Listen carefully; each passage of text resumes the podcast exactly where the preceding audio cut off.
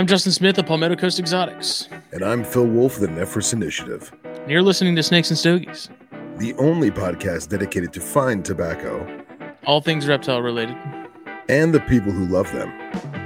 as part of the Herpetoculture Network.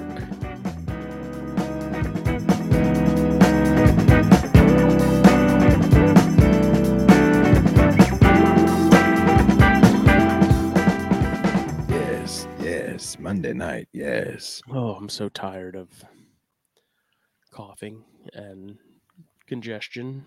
And Tired of being tired. dude, Tired of love so inspired. I think this is the first day in at least a week that I haven't been taking Dayquil like it was Skittles. Oof, rough. Just they crave the juice. Okay, okay, here we go. We're here. We are here.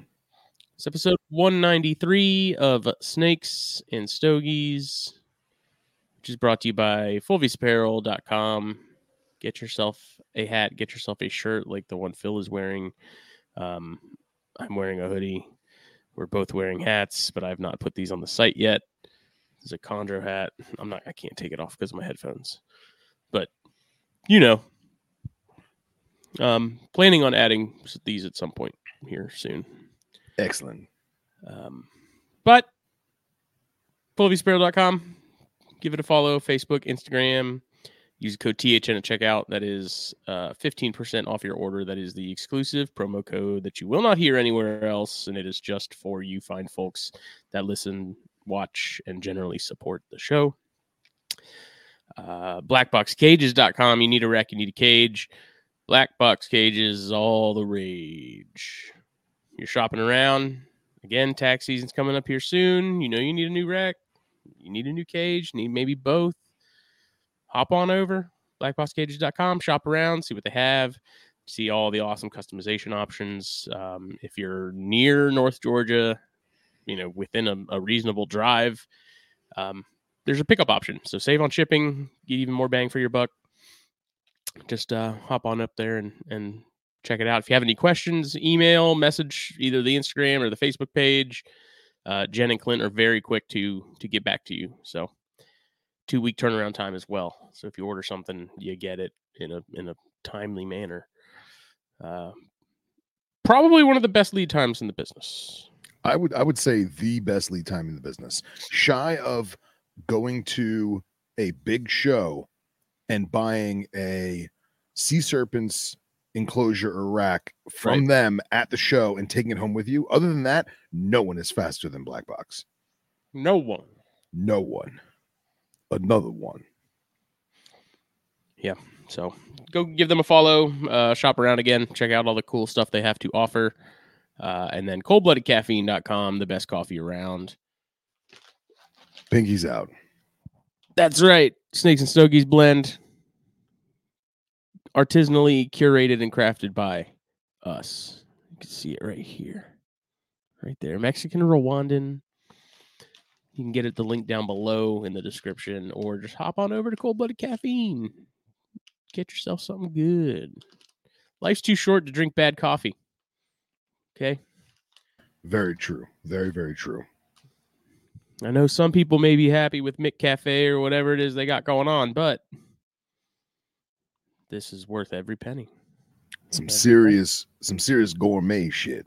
That's right. Uh, Puget Sound Pythons, also Facebook, Instagram. Hunt them down on MorphMarket. See The what they have Gendra. sale. The Gendra, Pacific Northwest, represent. Um, I'm gonna try and keep that as minimal as possible this entire time, but Yeah. we'll see what happens. Let's get, Better, get better, better be quick on that. Uh, that Control D. Oh, I don't even use the hotkeys. Oh, really? No, I haven't. I, I should try it. I haven't. Yeah. Well, if you're Apple, it's Command D. Excuse me. Yes, Yes. if you're fancy. What are you Uh, smoking this evening? I am smoking yet another uh, Veterans Tobacco. This is one of their, uh, I guess it's a Corojo blend. Um, it's bandless. It's one of their name. house no no name sticks, but Veterans of Tobacco. Check them out. Good dudes. Good good tobacco. Hand rolled in house. Awesome stuff. Hmm. And yourself? Perdomo Habano. Can, um, this is the sun-grown. Nice. Sun-grown. Perdomo Habano sun-grown. Very cool. I haven't is had that yet. easily, It's one of my favorites that Perdomo does. Um, it's it's it's really damn good. Nice. If you see them, grab them. They come in a couple different sizes. This is the Churchill, and uh, it's just it's a Habano and it's sun-grown. It's two great things together. Legit. Legit.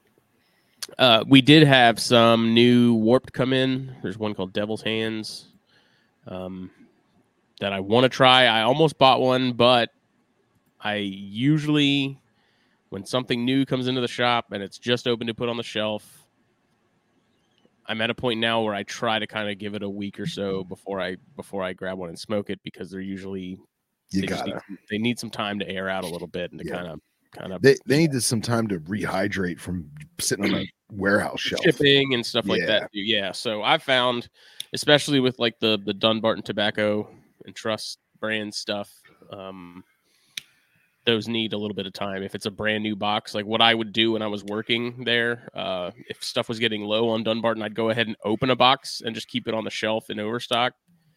So that by the time we were out, it was like kind of already ready to go because those Yeah. definitely need some time to to open up. I found some brands it's not as bad as others, but uh, for the most part, I try not to jump straight into something new and, and get it as soon as the box is open and on the shelf. So, Right. Yeah, don't don't be fooled by the your local tobacconist or local, you know, cigar shop clerk who says, "Oh man, I, I just opened a fresh box for you."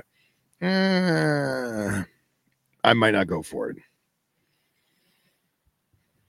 And I mean, it's not anything, it's not like a major noticeable difference. I've just come to find that, you know, you don't get, if you're trying something for the first time, to get sort of the, the best initial sort of interpretation of it and, and the true flavors from it, if you give it a little bit of time to, to rest some um, and then circle back to it, then Yeah.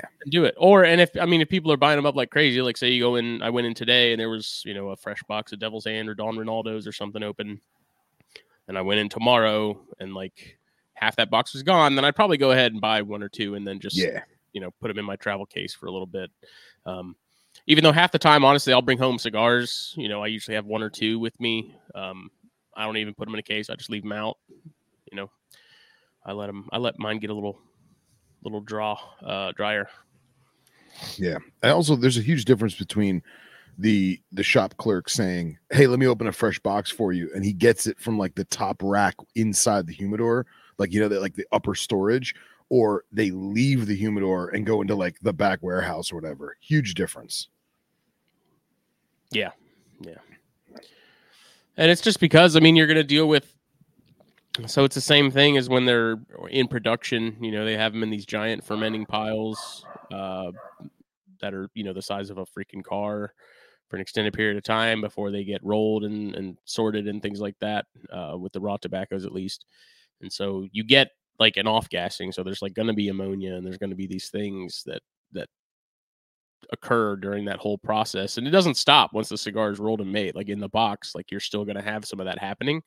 Um so when you get a new box like that and it's sealed up in in plastic and stuff and then the box is sealed with the labels and the stickers and stuff if once you open it up you want to kind of just give it a little while to to breathe some and kind of get all the ammonias and things out so.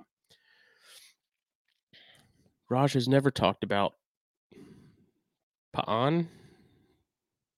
Pan? I don't know. He's not. Oh, but we're here. It's Monday. Uh, we're going to be joined by Aaron of Woods and Forests Media, who we had on back in July. Kind of figured we'd get a little update from him. He's currently uh, having issues with his his mic and camera in StreamYard. So I'm gonna give him a few minutes before he hops in.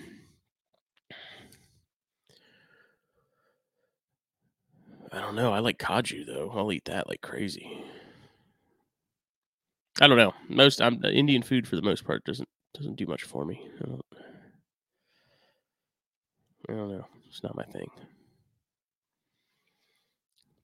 Nice, nice nerdy headphones there, Phil. It happens. Hey, there, there he is. Wow, like really up close. That's not what I expected, but it worked. Want to see that shimmering face, brother? Uh oh. hey, sorry about the delay, guys. I got a different webcam. It's a pan tilt zoom, and then I had to restart my computer. I don't know, just a lot of unfortunate luck here, but better late than never, right? I thought you were a professional. Story of our story of our show. Trying to run a clean show here. Yeah, the one guy who does this like le- legit professionally. it's yeah, ironic, right? It just happened, but it is what it is. so now I can finally hear you guys. Excellent. I have no idea what was said 10 minutes prior, but I know I can hear you now. Oh, we were just doing our, our standard intro, a little tobacco talk, cigar sponsors. stuff. Yeah. I saw you holding that up. I saw you were holding the cigars up. And I'm like, oh, they're just doing advertisements right now. So it's all right. Perfect time to, you know, figure this out. That's right. you got a, a solid like 10 minutes to to get it all sorted and ready to go so um, jeff frederick asked how the corn and Baird's activity uh, is here as far as i guess updates and stuff um, put some corns together last night um, males were obviously all about it females didn't seem like they're they're receptive yet but we'll give them some time um, I'm not doing Baird's this year. I'm taking the year off on Baird's. Um, I figure all my females just need an, a year off, so that's what we're gonna do. Uh, I talked to Rob Stone about the rhinos because I contemplated whether or not I should split the rhinos up for the year and do every other year on them. But Rob said they're fine year to year, so I'm gonna have the rhinos go ahead and go again this year. Um, now that I'm kind of understanding what the dance is with those and babies and stuff and, and rosies and whatnot. So uh, get that squared away and then nothing really else going on. Uh, nothing major at least that I can I can think of. Everything's pretty much status quo. Same old same. That's yeah. right. Yep. What about what? you, Philip? same old on my end, man. Just uh, slowly bringing stuff out of what I would consider a cool down. It's just tough because the swings and temps have been crazy, and then we just got all this nasty low pressure that came in, which is great for pairing stuff, but bad when this stuff hasn't eaten in almost two months and you're trying to, you know, feed it to get it back to get it back rolling. Um, I don't know if the Cape Puff's locked or not, but they're they're back together and uh, probably in the next two weeks, maybe well, today is Monday, so yeah, probably two weeks from now, I'm going to pair the wrinkles. So we'll see what happens. Yeah, yeah. I'm not too concerned because the individual who had them before me, he he cohabbed them, uh, and they seem to be perfectly fine. But they also haven't seen each other in over two years, yeah. so should be interesting. But uh, that's really all I got going on my end. Man, I was feeding those my my adult rhinos yesterday. At least the pair that's housed together, um, and that's always a little hectic. Yeah, because the male just hangs out. He stays perched in his little area like all the time, like twenty four seven. He just hangs out there. He doesn't really explore much from that. Like he's got a spot. So I, you know, fed him because the female was nowhere to be seen. She was hiding under one of the court halves or something. And so I was like, of course she's going to come out at some point, realize there's food, and then just start looking for everything. And so Going of course bananas. he finished eating, and she's sitting there out of the hide now, staring at him. And then she started moving, and so he started going to her, and I like have to have the hook there to kind of like separate him a little bit because I'm like, yeah. I know where this is going. You guys have played this game before. Let's not do it again. And then had to draw the female out, you know, so she's not paying attention to him. He's now in his corner doing his thing, like just staring. Um, and then the females, you know, she's even more psychotic with food than the males are. Like they're great little snakes, but good lord, when food's in the in the mix, dude, they are that's a they're rowdy. You know what I've been saying about doing this for a long time. I want to make or have made, you know, and if somebody wants to steal the idea, God bless, take it, run with it, make some money, send me one for free. A giant wooden spoon, not giant, but a say meter long, maybe even just two two and a half foot wooden spoon with a wide, flat, almost spatula head that's kind of at an angle like a hockey stick. And that way, if you are cohabbing, you can literally put it in front of the snake's face and then feed the one. And then once you know things are cool, you can pull back and feed the other one and vice versa. I feel like you could just as easily cut a piece of plastic from like an old tub or a lid or something and attach it to a PVC pipe and do the same thing. Yeah, but I, I like the yeah. I guess I, I was trying to make it not clear or not like see through, opaque, whatever. Yeah, but like I mean, I'm like a an opaque lid because I'm sure we all have spare lids laying around that we Yeah. have no idea what they go to. I know I do. I'm looking at at least three of them right now. Um, Yeah. Just nut and bolt that to a piece of PVC, and then there you go. there you, You go. could do that. I kind of like the wooden spoon. I think it's more Use an oar. an or nice, nice. That's my vote. Uh, Sometimes Well- you gotta do that with your significant other. I wish I had a something to a partition between me and my snacks. I was gonna say they make adult paddles, my friend. Plastic paddle and a heat gun. There you go. There you go. So, well, did, did I walked away for a minute because my dog was going crazy? But did we properly introduce our guest? I did. Okay, excellent, excellent. Here we are. Here we are. Aaron. Did, did we explain to the people why we decided to have Aaron on tonight? I just said it was we were due for like a, a an update. Yeah, yeah. I mean, I don't think it's not exactly six months since Frog Week, but we're at that like mark. July, right? Yeah. You said hmm So we figured uh we would let Aaron kind of re re re up on Woods and Forest and and and talk about the next Frog Week and kind of see how the projects are going, the neighborhood stuff, and yeah, man.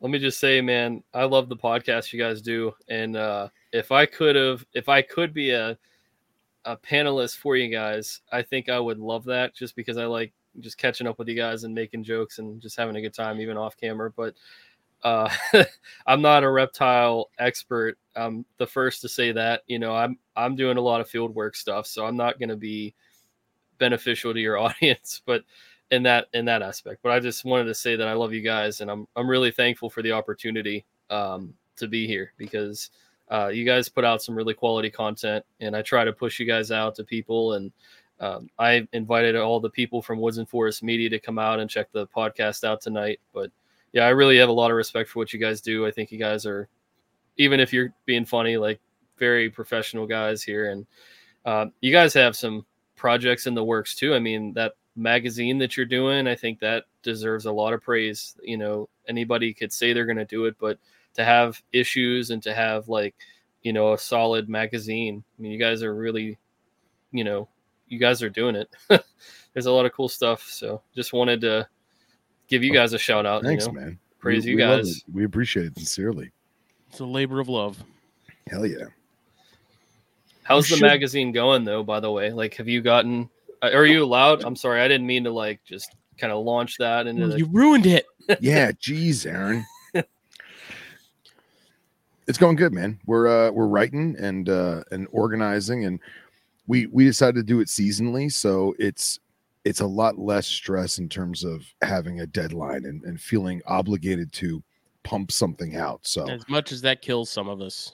yeah yeah you guys all have you guys have jobs and you guys families and you know trying to put together a magazine run a podcast there's a lot a lot of work there yeah, man. The deadline thing.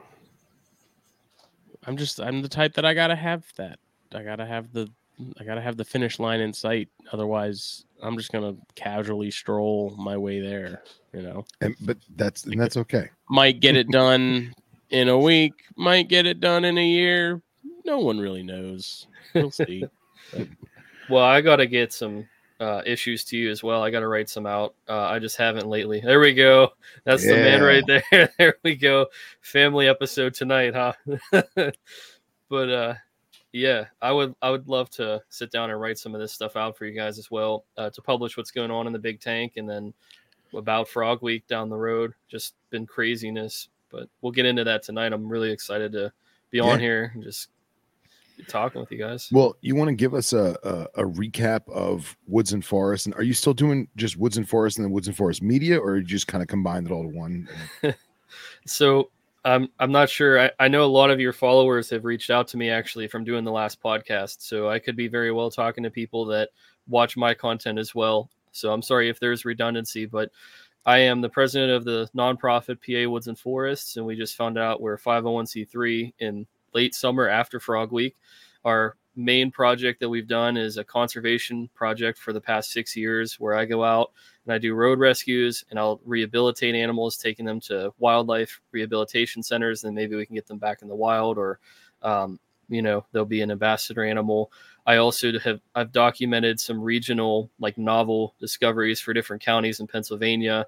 I'm a current graduate student at Indiana University of Pennsylvania. Uh, so I do. I'm very focused on field work, very focused on conservation, and I organized a group in 2021 to come by my side and uh, to start making a change and start working towards the goal of creating something that could potentially create jobs and inspire the youth. So uh, there's a lot of cool stuff that's happening with it, and at the same time, I had a YouTube channel in 2015 and was just really messing around, didn't really know what I was doing with it. But uh, I proposed that to the nonprofit, and our treasurer said, absolutely not, because if you are able to make a profit off of it, we're not doing taxes. So I said, all right.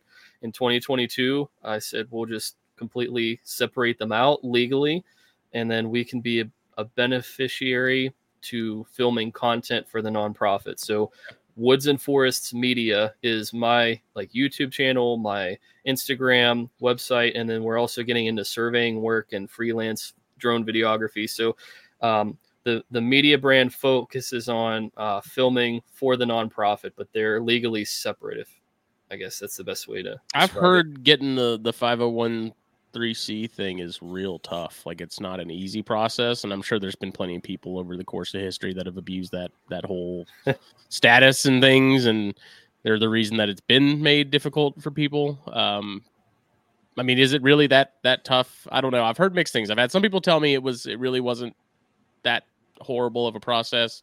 I've had other people tell me it's it's fairly nightmarish. Well, uh, I'm sure there's some people here that are very fascinated to know that. And our attorney had told us it would take a lot of time and it would, it's like a 27 page thing and, it, you know, very tedious type work.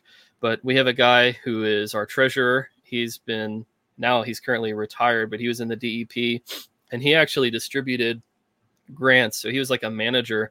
He, he's like, I'll do it. He's like, yeah, give it give it to me for a day. So he took it on. He finished it in a day and he got it approved. So that guy's a legend. Shout out to Malcolm, our treasurer for Wow. PA Woods and Forests. That's Yeah, 'cause- awesome. Yeah, they don't normally get done in a day, but he uh he definitely did.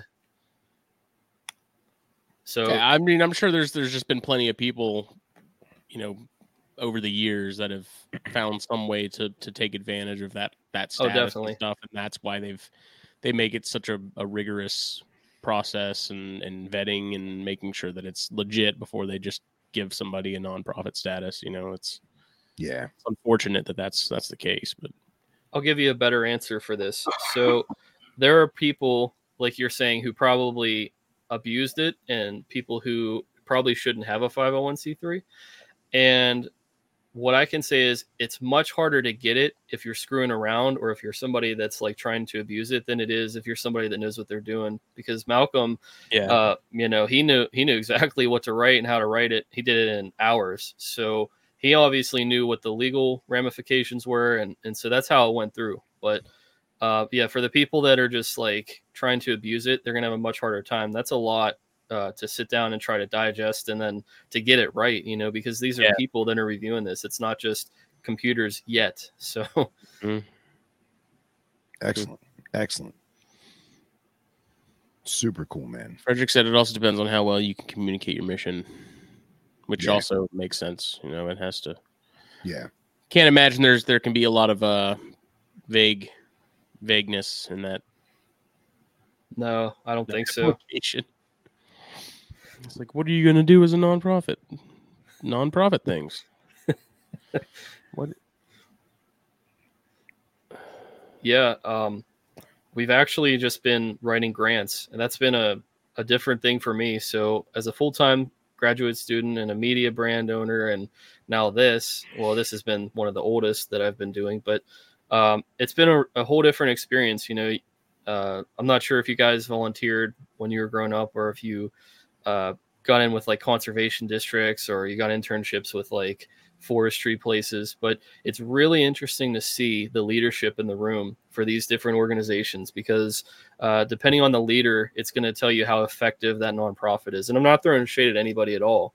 I'm just saying there's different strategies. So some people will establish themselves and do what they've always done, and other people will be aggressive. You know, the gambler, all the chips are on the table all the time. And I've had the chance to work for various bosses that are you know so diverse and so different. So i had a chance to model and really figure out what the nonprofit was that i wanted to create and how i wanted to be a leader. Yeah. so um you know just from learning from some of the best and you know depending on your view maybe some of the worst. If you uh are a complete risk taker or if you're a complete conservative uh, owner you know that might be your style i'm somewhere in the middle i think taking educated risks and taking the you know taking a risk time from time is worth it if it means we're going to get to where we need to get to Yeah. That's great, man. That's great. Yeah, being It's- able to, to sort of to take the the things from the different ones you know that you've you've worked with and apply what worked best with those you know those individuals and stuff is definitely wise. have you guys had a lot of uh nonprofits or people come on kind of talking about that side i know you've had some really good guys on but i just was curious to hear if they've actually like sat No, down and if- talked about it If they did, it was it was more or less in passing. It wasn't ever like a in depth conversation about it. Yeah. Yeah. It was, it was, uh, you know, them repping the organization and talking about all the good it's doing, but not really going into the breakdown of it per se Mm. on, on that, that plane, you know, because it's not as, it's not as fun. It's not as glamorous. You know what I mean? Most people, they don't, they don't want to know how the bus drives. They just want to get to the destination, you know? i got you where are you guys at with that though i'm not trying to you know No, this I- will I- dictate where we're at yeah i think it i think it's fascinating um it's interesting to see the different it's interesting to see the things that you don't see like what we just talked about and nobody Well, you- realizes that what's that justin You hear five hundred one c three a lot, you know, Yeah, but I don't y- think a lot yeah. know exactly what is involved in getting that status and what it you know what it Right. means. and so many people think it's just oh i can do i have i can do this task and not have to pay taxes what would you do and Mm. it's way more than that obviously so you want to Yeah. you want to give us a little rundown yeah let me let me break some stuff down for you guys i think this is a really good opportunity um sure So I'll start with the 501c3 and I'll talk about a state educator permit. So that way your uh, your audience here gets a chance to hear how some of the legal stuff works. But I'll try to be exciting in this. So 501c3 work. Uh, we weren't sure if we would ever get it because right now in the government there's a lot of question marks as to whether or not they're going to give it out. Uh, they're starting to make it a lot harder. They're moving the goalposts. That's from my understanding, from my attorney, and from those around me. Um, we are very fortunate that we got it when we did. We don't have to worry about that. But I want to make sure that we talk about what we did prior to getting it. I think that's why it went through so smooth. We were in multiple newspaper articles on the cover of newspapers, even in a regional aspect. I mean, the state has to make sure you're not doing some terroristic mm-hmm. stuff and some crazy things. So, you know, they're going to do background checks. And whenever Yeah, they looked up my name and our treasurer and others at the time, they saw, well, you know, these guys are pretty good. Uh, they're not criminals. They're not doing something that we don't agree It's with. not shady. Yeah. Yeah, exactly. So because they saw that and they saw the body of work of Frog Week before we even were a nonprofit, I think that made the transition much easier for them to say, okay, you know, these guys are legit. Let's give it to them. Um, and I can't have I couldn't have asked for it to come at a better time because we didn't really sit down and think of what's the budget to do a frog week until this year when we did the grants. Like how much am I taking a loss? I know I'm taking a loss, but like, you know, where where am I actually at? Um and I'll tell you, uh I think I was losing somewhere around 10 to 15k to do one in terms of the gas mileage, in terms of Wow. like the cameras, in terms of like the time, like if I had to call off work. So uh, the Frog Week. So the way we're doing this with our nonprofit is it's not rolled out yet onto the website, but we're going to have departments. So each department's going to be responsible for raising its own money, and we're going to figure out, you know, how much do we need to get what we want done. And it looks like the Frog Week Conservation Department is going to need about 15 or more to sustain itself over the next so many years. Um, so that could be a scary number, or it can, you know, encourage somebody to get to work because you want to continue doing it. Um, so I've looked at it in a lot of different ways. There's still stuff I'll do if we don't reach that number, but I'm just saying for what we would like to do, you got to be able to spend money to make money. Um, and you know, if you want to make an impact, sometimes you got to throw money at it. And what I mean by that, we want to create these habitats in people's backyards.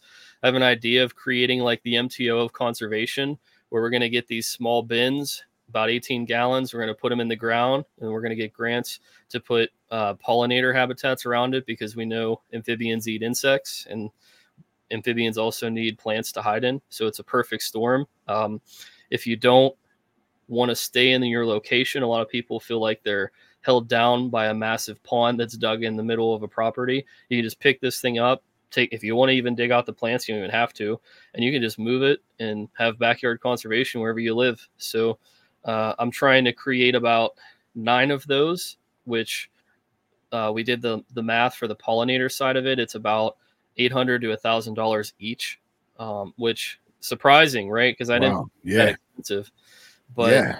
yeah you start quantifying this you start really looking like how much does conservation cost and it's uh it's a surprising number but the other thing i could speak to is there's a lot of great people out there that want to throw money at seeing a change you know Sure. you- uh justin you you keep corn snakes and you've always talked about being a proponent of seeing them thrive and and do fantastic out in the wild Mm-hmm. I mean, that's the same thing if you would start a conservation project to go out and, you know, do conservation work, you know, whether it be creating habitat or I don't know how deep you'd have to get into it for the breeding side of things, but there's a lot of cool stuff that can come out of it. And, you know, you Yeah, do and I'm for ac- the animals. Good. I'm actually really curious to to hear like ask, talk about the survey stuff a little bit because I've been curious about about that myself and as far as here on the island, um, you know, and what's involved in that. But we can get into that in a, in a bit. Yeah, I'd love to hear what you're doing and different things as well. Um, so I think that that's a good way to to just talk about a little bit what's going on. The other thing is, um, I also have a state educator permit, which allows me to take in some of the rescued animals that we find on the road or that I find in pots at plant nurseries or whatever. There was a toad over this break, over the fall break. Uh, it was about a four thousand dollar wrist surgery, so that was something that ran me pretty dry for a while because Wow. it was nuts. Yeah. So what are the think about this though? This is this is going to be kind of funny to think. What are the odds in the middle of October, a male American toad just wounded in the middle of the road is found by the guy who's been building like the biggest, most advanced American toad habitat and who's Yeah. who's literally looking for toads to take in, but only if they need help. And not only does he inherit this habitat at some point once he's cleared of worms, but uh, he also gets the benefit of getting the surgery to survive and like get his wrist put it, it broke in two places and uh man it was a, a wild uh situation just trying to get him to reheal and but anyway so yeah it's it's that's what the educator permit is meant for. It's not meant for people to go get a five gallon bucket scoop up all the frogs and then put them in a five gallon tank and say all right here we have it. Yeah. it's it's meant for that kind of work. Like you're actually going to take care of them put that kind of money into them and give them a you know as good of a habitat as you can you know just like you guys are doing with your fantastic care with the snakes and, all the reptiles you guys are keeping you know we should be uh, aiming at that level Well said, man. That's incredible. That's absolutely incredible. And I I imagine that with the grants and with the fundraising in general, whether it be from you know private individuals who want to pay their own pay for their own pond, so to speak, I imagine that the more exposure that you get or the the the, the organization gets, you're gonna hopefully find enthusiasts like us who are perhaps more financially better off, so to speak, who are who are looking for a, a good charity to donate some funds too Yeah. for both for their tax benefits as well as to help you guys do what you guys do. So hopefully uh some people that are listening uh might consider that. Well, it's it's also nice too that you can have give people an option for something that isn't a, like a massive commitment. It's not taking up a ton of space of their property. It's not like a permanent fixture. You know, so if someone does want to move, um, am I frozen? We can hear you Marco? perfect. No, you're you're good. You're good, man. Nope, I think he did freeze. Oh, okay. No, no, he's frozen. a- my internet's playing games again. No, you're good. You're good. We hear you. I'm here. Oh yeah. All right. Um, giving people that option because I know like I have some neighbors here that are all about native plants, um, native wildlife, and like making sure their their yard is like a a, a good s- space for that. You know, they're purposefully making decisions that it's like what is going to be the best for native wildlife and native flora. Um, you know, my wife, she's been interested in in planting wildflowers and stuff in our backyard to attract bees and um, you know, there was a, a a guy here who I guess is a does like apiaries, and so you would you paid him a certain amount, he would come out and set up the hive and stuff for free, and then monthly you would pay him however much to come and like maintain it, um, which I, is a really cool concept. I thought it was neat. I think you know what he was wanting for it seemed kind of steep. I don't remember exactly what it was off the top of my head, but you know, for someone who wants to get into that kind of thing and help out, but also doesn't want to necessarily be involved in having to to maintain and, and handle something like that, um, you know, it's it's a cool option, and it seems like people are are more interested in that kind of stuff now than ever. You know, hmm Yeah, So- very much so. I'm not trying to put your friend for the bee apiaries out of business, but one of the best things that you can also do is you could look at like uh, solitary bees. They are significantly cheaper. They pollinate much faster, and they're much more peaceful. Our nonprofit is um, focusing on like the eastern mason bee and the leafcutter bee. Even though the leafcutter bee is not native, it's naturalized. It's not going to, you know, it's basically like the honeybee, but it produces more. Like it's just better. Um, I'm not trying to throw shade or hate on Yeah. honeybees whatsoever. I'm just saying if you guys I don't have- know who who the guy was either. I don't. So like if you guys he's have someone that that Katie happened to come across. Yeah like families and stuff like old people like they don't have to worry about getting stung by these bees. And that's a different department that we just started actually was uh, pollinators. And the leafcutter bee is going to be our basically our mascot.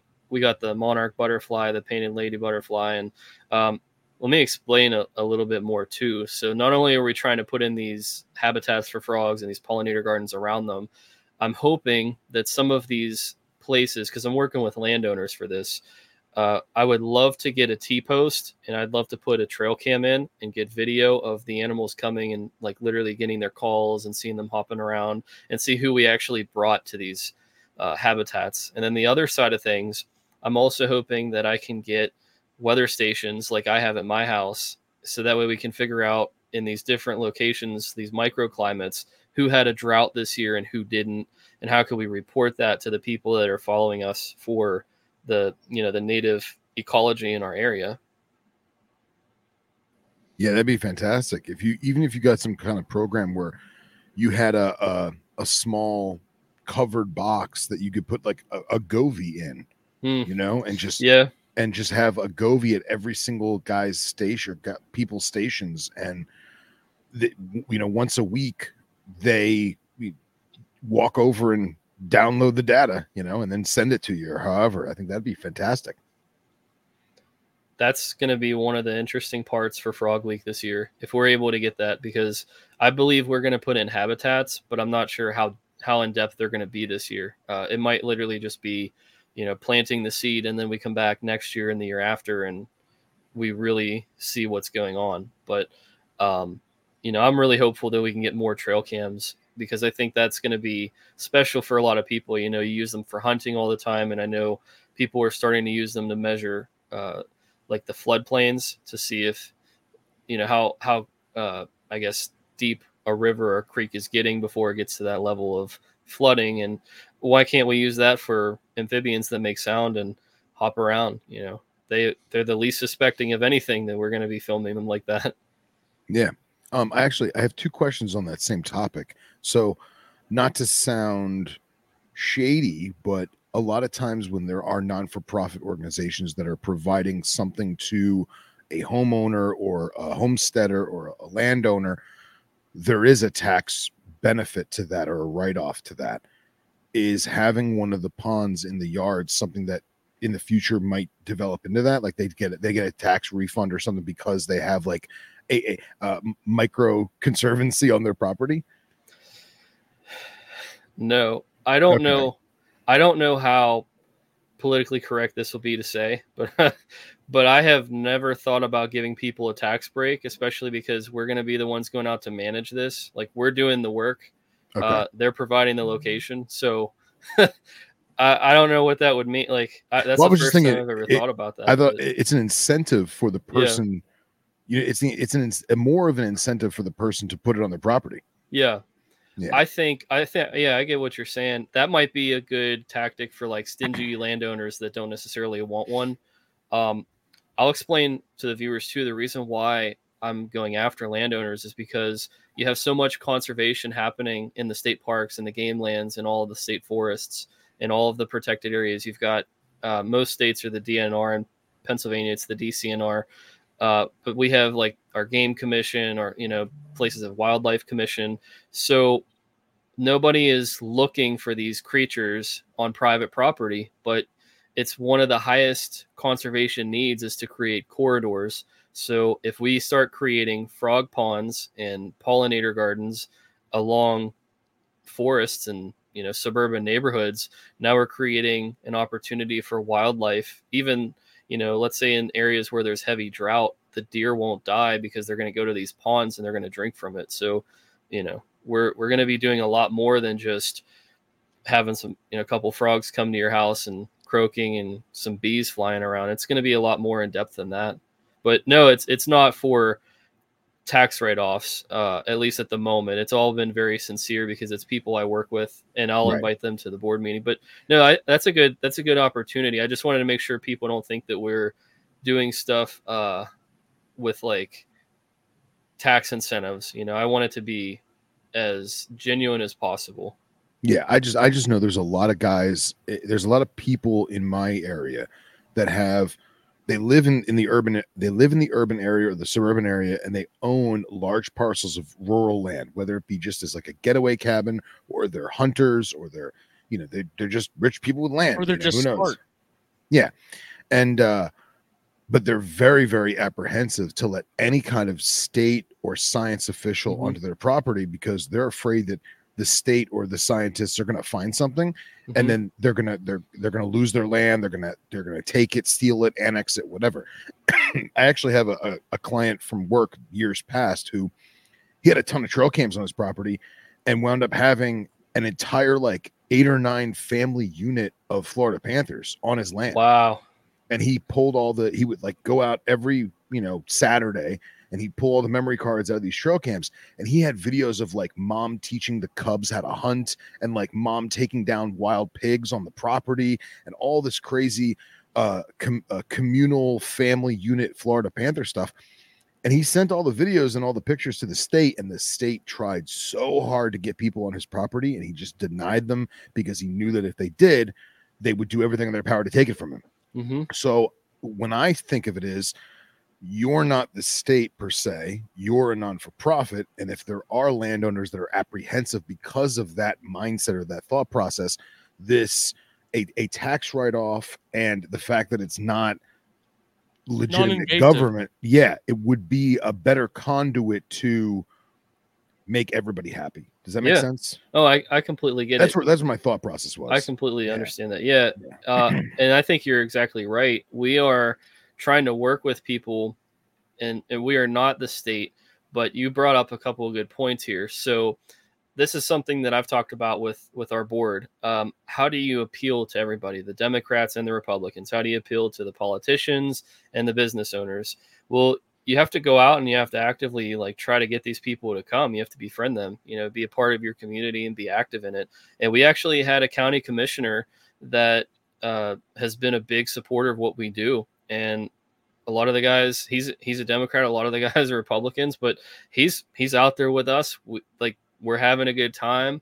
You know, it's I think we're in a place where we're moderate. We can bring people together because people from the state can respect what we're doing, but also the community as a whole understands like hey this this is just a kid who is going to school that wants to see the best for these animals like he's not out here trying to poach land from us or trying to do anything like shady and i think going into that approach with teaching even the people on the board like hey we need to if we want to have a seat at the table then we need to be able to have these people over as well for dinner. You know we need to be able to invite these people and be engaging with them because we could write all the stuff and lobby and do all these other things but until the end of the day comes and, and we have a conversation with them face to face we're not going to see change. We're not going to see anything happen. So um, and I I'm very open about that. I don't think anybody that supports the nonprofit it under like they understand. Hey, Aaron's going to go and he's going to talk to the politicians, but you know this is this is our thing, you know, and, and we want to work with people.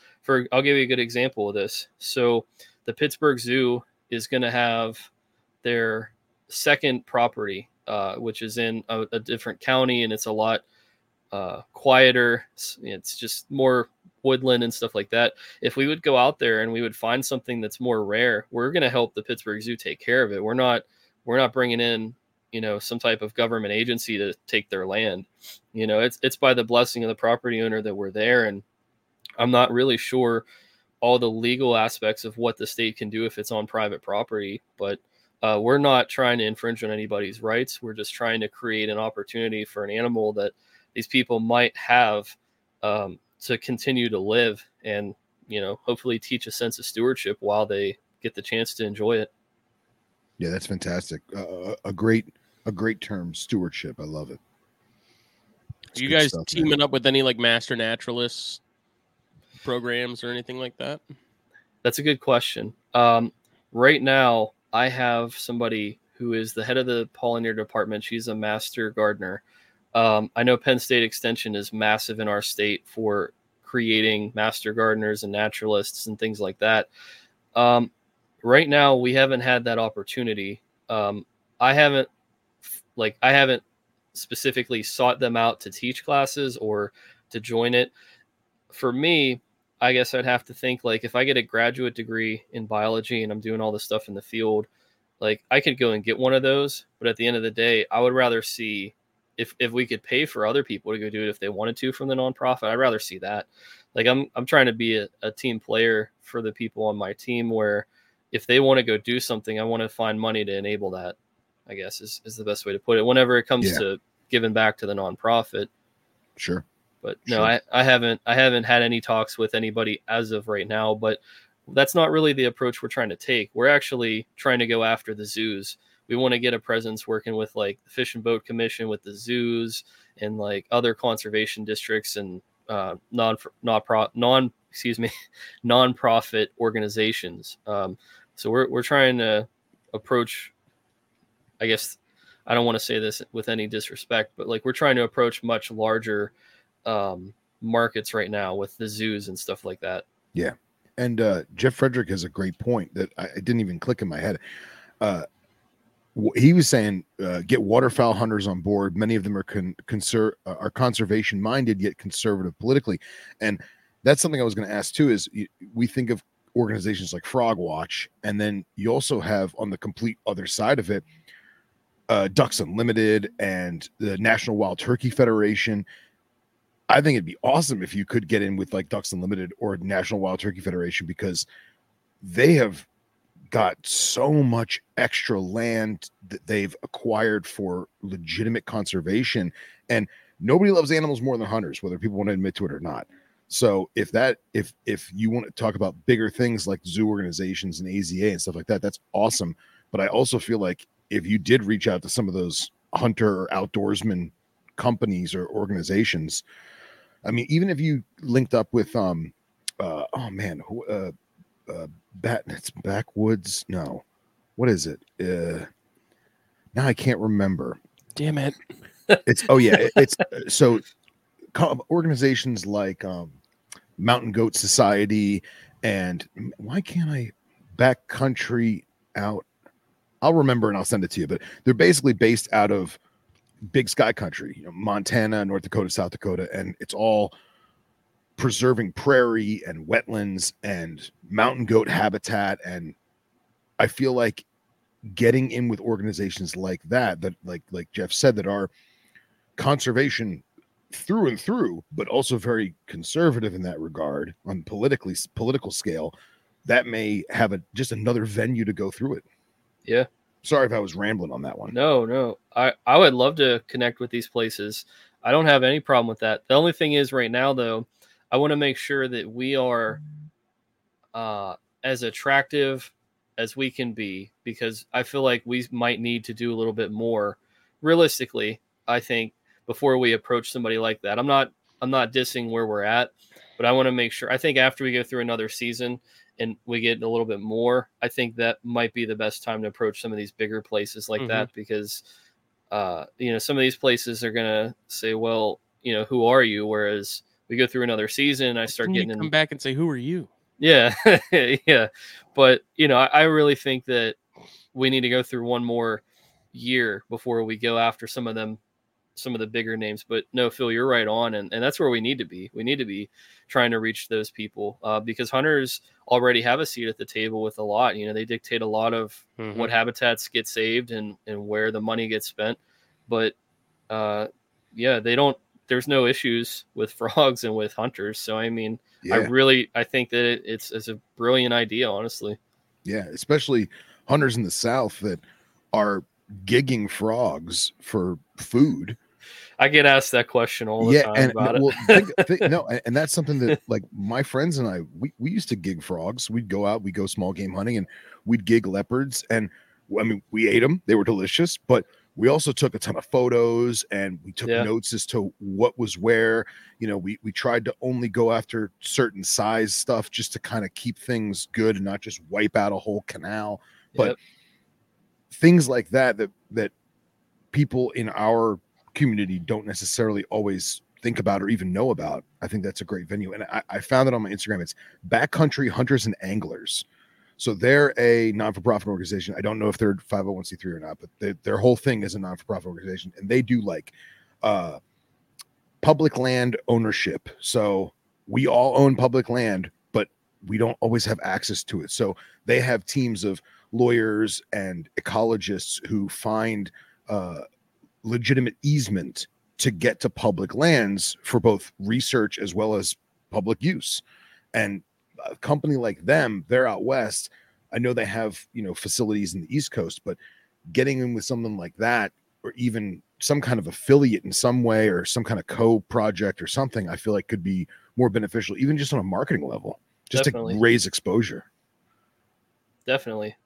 I would love to get more of this information from you after the show, even. You know, Yeah, yeah. I'll send you some some hunting links and stuff. But and like I, I was just uh, at a major trade show for my work, and National Wild Turkey Federation was there, and they just I don't know if they rebranded last year or they rebranded this year, but it's like a whole new logo, whole new concept, and people that don't know the story of wild turkeys in the United States.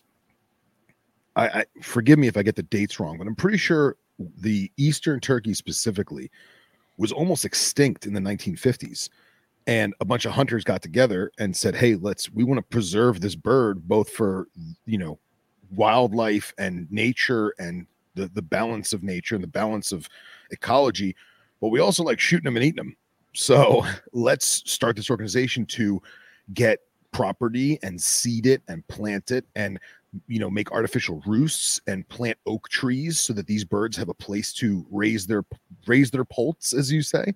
And uh and they brought eastern turkeys back from extinction and I mean we were the cause of it, whether Yeah. it be deforestation or overhunting or land development or whatever.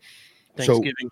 yeah thanksgiving right and um and over the past what 50 60 years now the eastern turkey is is blossomed and doing great and the fact that they just rebranded they've got more exposure they've got more funding if you will and yeah we'll talk more after the show sorry i was i was going on a little soapbox there sorry Hey, I, I love hearing it. You know, if you were in Pennsylvania, I would try to snatch you up immediately to be on the board. So I like you guys think out of the box. That's why I like this podcast. You know, you guys are, aren't afraid to go down and talk, you know, go in detail about anything. That's what I like.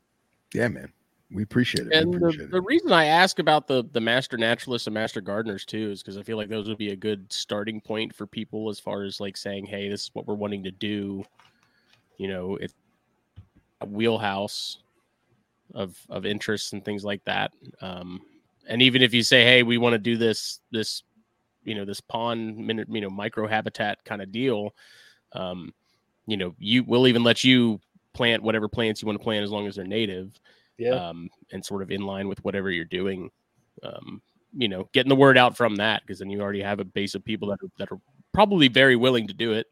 Um, and then you know, I'm sure they'll tell their people about it and and it smitty for, there. But forgive me, but you're alluding to Woods and Forest being the certifier.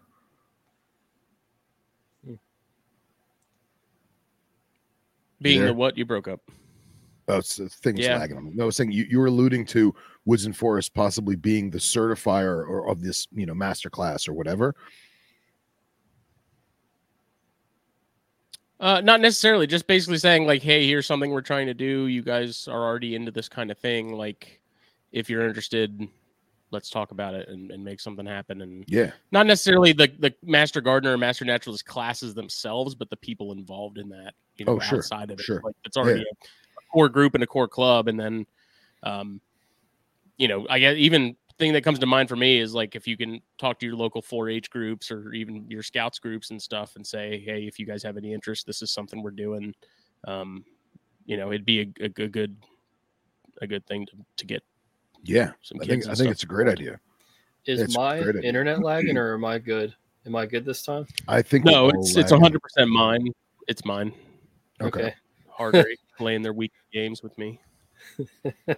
Yeah, and I know we had we had brought up Frogwatch uh, before, excuse me, and I know they do a I don't want to call it a certification, but you take their class, they teach you how to use the software, they want you to go out in the field and record calls or try and I mean, obviously iNaturalist now they have frog and toad calls on iNaturalist, which is crazy to me. I love it. Um, but is that something that you would want to possibly do a collaboration with something like them? or is that too too often left field? I think that Frog Watch is fantastic with what they do. I, I think that they're incredible. Now, I have not partnered with them. I know we have a board member up in Erie who works. They work with the zoo up there, and there's potential that if I return to Erie at some point to go looking for northern leopard frogs um, at one of the state parks, that we could get in because of Frog Watch, because of their blessing, because of the work we're trying to do. So, no, I, I think they're fantastic. And I would love to get a contact and, and reach out to them and, and talk to them because I think we have a way to complement each other. Um, we could very well create a database and show where a radius of uh, different amphibians are existing. If we want to just say frogs, you know, we could show where however many of the species that we're focusing on exist like maybe even you know showcase their abundance. And with the drone imagery we could show habitat like if it's declining or if it's improving like what enhancements are being made. So i would be very open to working with frogwatch. Um, i think the problem is right now we don't have enough people that are able to go and make these types of business conversations so it limits what we could do if i wasn't a grad student full time I think it would work out where I could just be on the phone all day making these because that's that's a lot of what it is. But uh, and I don't I like that. I'm fine with like you know being a businessman for this nonprofit, like being a promoter. You know, you got to hype it up, and I would love to sit in those meetings and talk with those people, but um, at the moment, I'm not like if I got them contacting me first, that's a whole different ballgame. Obviously, I'm not saying like I'm that important. They need to worry about me, but yeah, yeah, yeah, that's great, man. Um, on this, I, I don't know if this is shifting gears or not. I know Smitty went to go redo his router, but uh, it you you had shown us in the past the the improvised ponds and how you plant the grasses and basically like the the startup of it. Is there any designs in the woodworks for a similar concept that's maybe catered more towards toads specifically or salamander species specifically? You know, uh, is there thoughts in the pipeline for okay, uh, we want to have more tiger salamanders? You know, what? How do we? How do we bring back tiger salamanders to this suburban neighborhood? Right? Is there any ideas or plans for the next type of micro backyard conservation? That's a great question. So it's going to be, if anything, so to give the viewers some context, um, I'm in a region of southwestern Pennsylvania where we're in the mountains, and the eastern gray tree frog, ironically enough, as it's usually very common, is very hard to find and we were the first to document it in two counties in high elevation, which really flipped the script on what we thought about it in the state, being more of a valley species. Uh, with it now being known to exist in the mountains, um, I want to create habitat and see if we can draw it out because where they're reproducing, I don't personally believe in in two of the three populations is sustainable because we found them where they have just done timber harvesting and they're they're giant cavities in the ground and the grass is regrowing and stuff and there's manure all over the place. So you know that's seeping into the the pools of water and not not helping them in any way. Um, so what i would what i like what i would like to do and what i'm trying to accomplish for this year is putting in the habitat and seeing if we can draw them out because the first target species was the wood frog in suburban neighborhoods. So trying to get a wood frog to show up in a place where there's no tree canopy, no cover, is almost like finding a needle in a haystack. They typically, from research, don't try to do that. They're not trying to cross streets and go in backyards unless you live next to the woods. So I'd I'd spent a few years in research, and I understood what the um, the risks were. You know, you could reintroduce green frogs or newts, and that's what eats wood frogs and others. So thankfully, from my house being the prototype, we were able to get multiple generations now, three years worth of egg clutches from wood frogs, and we've created an area that they feel safe in, and I'm very thankful for that. Um, but now I want to see what about the other target species. So the eastern gray tree frog would make sense to be next because it's one of our biggest discoveries. Uh, so we're going through the process right now to figure out what shrubs are native and what plants are native. Because think about it, the gray tree frogs are going to be relying on shrubs, not not wildflowers, to um, feel safe when they're coming down to call. So we want to make sure we have some type of shrubs in the area, and then we also want to make sure that bees are there because you know tree frogs are probably going to go after bees and stuff that's landing really close to where they're sleeping. Um, at least that's from what a lot of the literature says that they go after stuff in their trees. Makes a lot of sense. So they come down and they're nesting in a bush to, to sleep, the, you know, the day away. Then good chance that you know we'll, we will um, see them interacting in the habitats. But you know, the only way we'll really prove this proof of concept is if we build it and they come. Yeah, man, that's awesome. And how did they? I I find it fascinating because when you think of tree frogs, you don't think of higher altitude, you know, semi-montane, cold weather, northeastern amphibians. Yep. You know, so are they wintering inside the tree bark? Do they have a particular type of tree that they winter in? You know, you'd mentioned them coming down into the shrub, into the scrub bushes and stuff for uh, breeding and feeding in in certain times of the year, but what and again if i'm if i'm pushing too far and this is kind of top secret stuff you know stop me but what are some of the ideas of how to make a, a I mean for lack of a better word a bat box for your gray tree frogs yeah That's a great question, and you're definitely not pushing too far. I, I would like to throw this out there. In a way, you could say that we're cheating because we know they're already there. So it's not. It would be a whole different ball game if I just decided to go out in the middle of nowhere and say I'm going to put a habitat here and they show up. That would be first. It would be lucky, and second, it would be like okay, there's that's pretty special. But uh, for this situation, we know where they're at, and we're trying to build habitat adjacent to where they breed to try and persuade them that hey, we have something better for you to breed in rather than these random puddles that you're exposed in the middle of a field because even though they blend in perfectly on the ground with their you know they could change color so they turn green to blend in with all the grass just the act of moving through um, it seems like raccoons are a major predator to them. So how could yeah. we provide them some type of cover? I'm thinking it has to do with uh, you know the shrubs because they if they get high enough up and it's in a smaller shrub yeah maybe the raccoon gets lucky and it figures out how to bend the branch or something, but is that really going to happen all the time?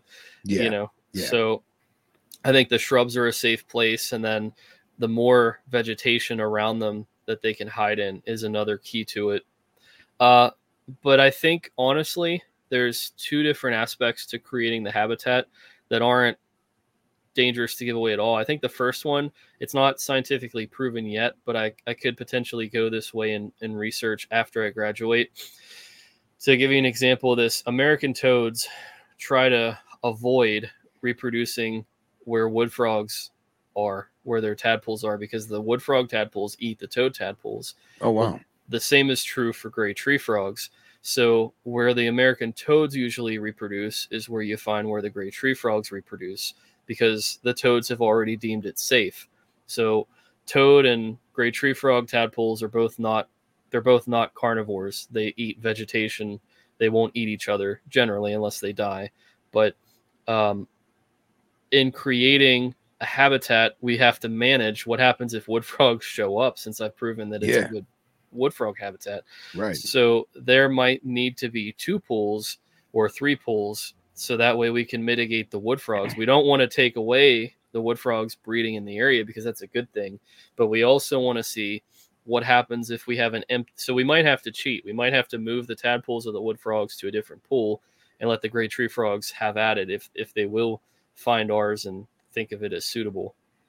That's awesome. And then these areas that the timber companies come in and and and taking all the timber out is there plans from either the, the timber companies or the state to replant those areas or is it just now it's a field? It's a good question. I don't know if it's okay uh, it's it's kind of funny because some of the habitat that I'm doing stuff with the frogs is um, wait and see type work where they've yeah. done timber harvesting or they've done like I don't I forgive me what it's called, but it's like very the like the top of the surface mining, I guess is what it's called for coal. Sure. They're, get, they're getting that as well. Uh, so some of these habitats have been degraded and they've taken all that they could get out of them. So now what's going to happen is anybody's best guess. Sure, sure. So. I just know we we recently saw in in um, uh, Osceola National Forest there is a ton of timber uh, harvest and tons of logging, and some of the areas they replanted and some of the areas they didn't and you could see that it's been you know eight nine ten years whatever it is and you're starting to get these little four foot trees that are just naturally coming in and that's that's awesome but if you do it too much it's not gonna you're not gonna have enough time to do like as of right now there's still enough forest for species to have an easement or or, or, or you know corner jumping so to speak where they can still traverse and go from wood patch to wood patch to wood patch and kind of avoid these these stripped out areas. But if you're talking about non-state land that's you know uh, uh, uh or privately owned i think it'd be a lot more difficult if there's not some kind of if if if you're not doing what you're doing and no one's replanting the trees, I I, I imagine it'd be way more difficult. Yeah, you know, one of the spots where we've been, I've been working in for like the it'll be six years now. I'm starting, ironically, to notice ticks are moving in because of the vegetation. So I just find that to be interesting. Where it's a location for five years, zero percent chance of ticks, and last year, lo and behold, it's like 50 50 whether wow. you get them or not. And and so that's a it's sort of a scary thing where even if you have completely stripped all of the vegetation in five or six years, if it comes back, if there's like you're saying, if there's enough forest around it, uh, does that mean it becomes now a tick breeding site? Like, is it a hot, uh, hot space for chicks to gather? I hope not, but I mean, I guess I'll I'll find my answer out this spring. Yeah, yeah, and the possums will just be in full force. and then they're a predator of frogs, so Yeah. then it's like, oh, geez, like what happens with that? Yeah, it's it's interesting how all this happens and works Yeah. together. It's all connected, man. It's crazy. Yeah, And and I I I brought up the whole bat box thing because I, I don't remember where I saw it, but somebody somewhere made a basically a giant I don't want to say giant, probably you know five feet tall and probably three feet wide, but it was lightweight shingles that were interlaced so that frogs could go tree frogs specifically. I think it was green tree frogs could go into in between each shingle and get protection. And obviously, you're going to have things like mud wasps make nests and stuff like that. You'll have spiders and stuff, but the frogs will go in between the shingles, the adult frogs, and then below it was a, a, a basin that would collect rainwater and had a grill on top with sh- with cover. So if the frogs wanted to lay their eggs in that standing water, they could. Predators awesome. couldn't get at the tadpoles, and I, I'm sure some things got eaten, some things probably ate each other. Yeah, well, that, but no, but it's there's no mosquitoes because the tadpoles are eating the larva. and the tree frogs would be eating the mosquitoes too. Exactly. So, and I know that there was an idea of of doing more of them. I can't remember where I saw it, but I didn't know if you guys had looked into something like that. You know what I mean in terms of your great tree frog thing, or if it's Yeah. simply just trying to re- rebuild the landscape. You know. Well, I would love to see that. If you can also share that with me, I think that'd be fantastic to Yeah, I, incorporate. I gotta find it. It was a long time ago. Yeah, that, uh, let me tell, let me share something with you guys that I found out more consistently this year, uh, or I guess 2023. But I found out that gray tree frogs, if there's abandoned birdhouses, will go and utilize them. So they'll Oh, just you know like blue jays or bluebirds or whatever, like just different birdhouses. If there's no occupants, they'll just move in. So That's great. yeah, I didn't. So I read about it on different forums. I was just scanning the internet late at night and was like, "Huh, I wonder about this topic." So it's funny. I found all these different comments. It's it's far and few, but whenever uh, you see the gray tree frogs doing it, it's it's well documented in these comments of some of these forums. But wouldn't you wouldn't you know? It was like a month or two later, the Frog and Toad Facebook group that I manage, somebody got a picture of a gray tree frog with feathers, and they they're very innocently asking, "Is this a problem for the frog, or is this a new species?" like, you know, what what am I seeing here? Yeah, yeah. It was Evolution great. at hand. yeah, it's like a pterodactyl frog. Yeah, Yeah, yeah. but The yeah, frogs are flying. It's happening. Yeah. Wh- what are the odds though that I just you know that's the first Yeah. time in years that somebody posts a picture like that. I've I have not seen it on our group, and I just thought that was awesome. That you know I'm searching for an answer, and it's like, look, here it is. Like it, they do it. It may may not be like as common, but some frogs are pretty clever and they figure it out. Sure, sure. It reminds me of uh, you know, you see those uh white tree frogs in Australia where someone has like an old outhouse and they Yep. go in the outhouse and they lift up the toilet tank and there's just like 500 adult white tree frogs just living in the toilet tank. Uh, I've seen I've seen down in your area, isn't it? Cuban tree frogs will hide in chimes and stuff. oh yeah, sure. Yeah. Yeah. I mean, the Cubans are hole up everywhere. anything. Yeah, yeah. Then there's there's like two or three that are outside of my fiance's porch, and I try to I try to get close enough to get good photos to see if I can like tell which ones are which because there's like three or four of them, three or four adults that are there. But it's also fascinating because these certain tree frog species, there's there's no standing water locally to her porch. I mean, the closest body of water is probably maybe 200 yards away. So it makes you wonder, you know, where is the standing water? Is it, are they using the gutters? Is it uh, the the pan at the bottom of the gutter? Is it under the Mhm. gutters? So very fascinating. you know, I think too, what would be funny is these weather stations, they have these like little cups. They almost look like a funnel and they're just a little bit elevated. I'm not sure that they're elevated enough for a tree frog to get in, but if it just happened to push it and figure out that it could get underneath, I mean, it could possibly even create a habitat where they could hide in the weather station, and we would never know. Oh, sure, sure.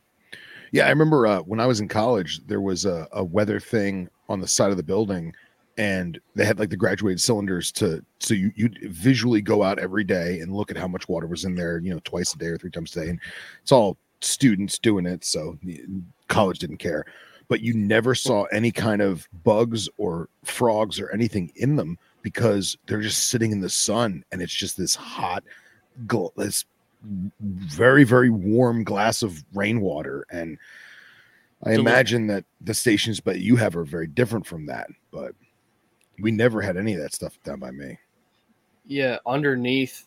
So it's almost like it's almost like my cup here. Let me see. There's my camera. It's not even following me. Paid all this money and oh, hold on a second. Track me. What flavor is that? Yeah, there we go. There we go. That's why I paid all the money for this camera. Now I'm gonna give everybody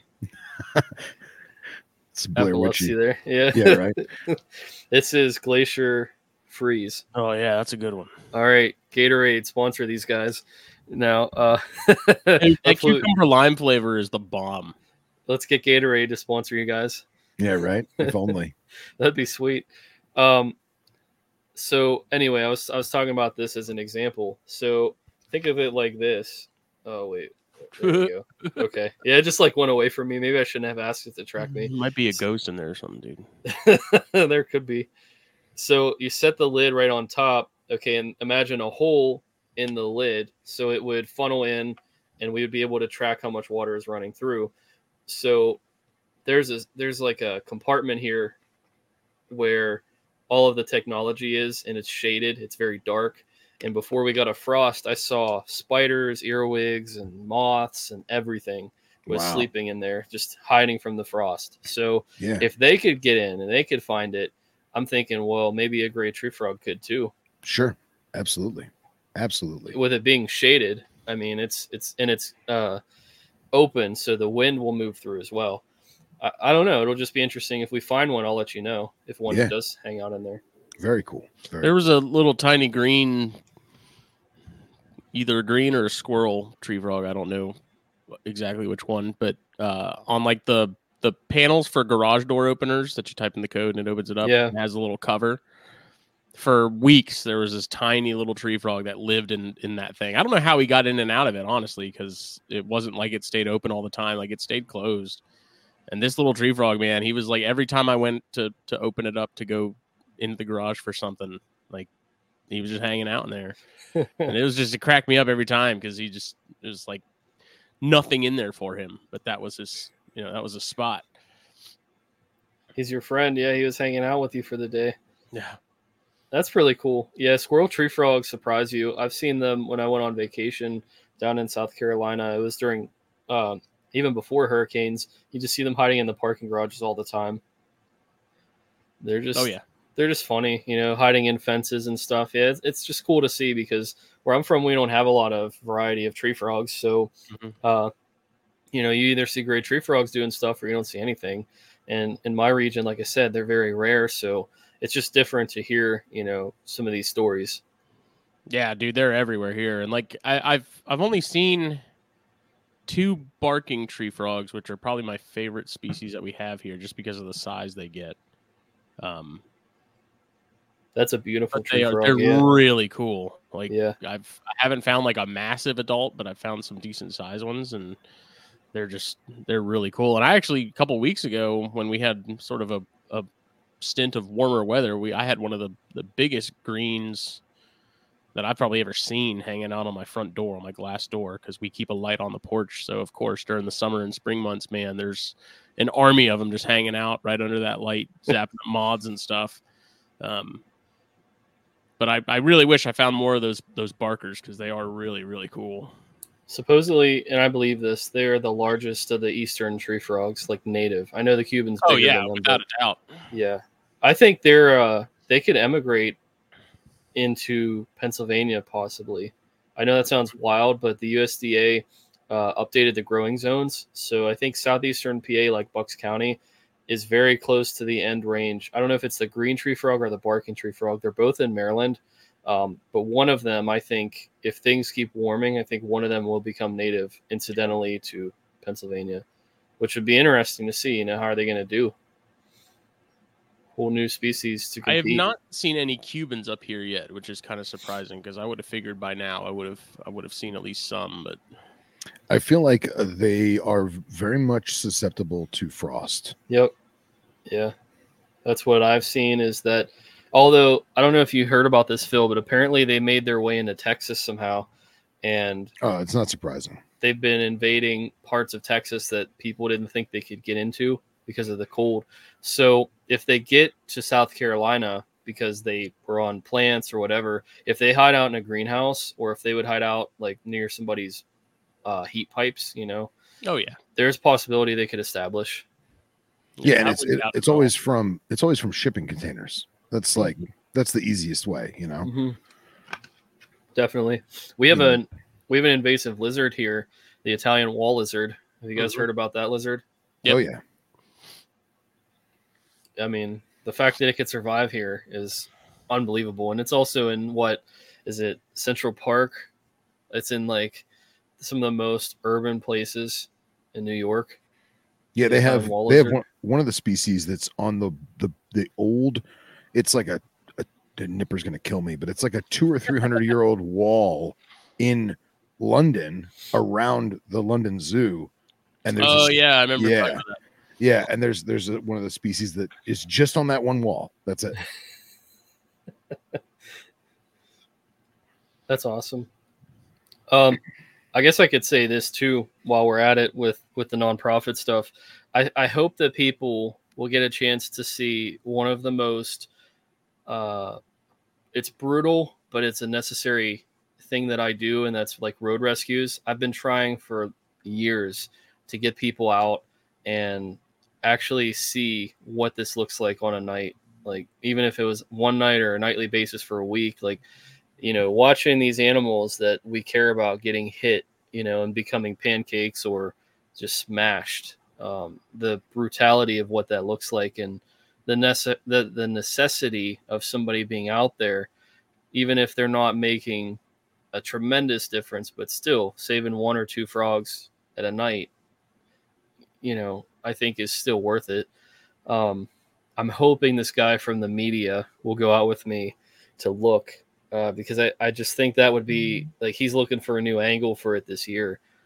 And I think that's it. I've been trying for years for people to see this on behind the scenes type stuff because it looks, you know, I, I try to be mindful. I don't want to show like smashed and brut- brutalized Mhm. uh, animals. But at some point, you know, I've started to kind of play with the idea like, you know, if I do show it, people realize like why I'm out there. It's not like all the feel good stuff.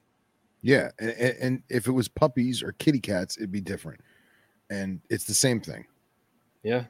So just because it's not cute and cuddly doesn't mean that it doesn't deserve to be there and has was there way before us. You know. I don't know, man. So- Spadefoot toads are pretty cute. Oh, I know they're adorable. They're Adorable. they're amazing. Yeah. Yeah. I love them too. So, Yeah.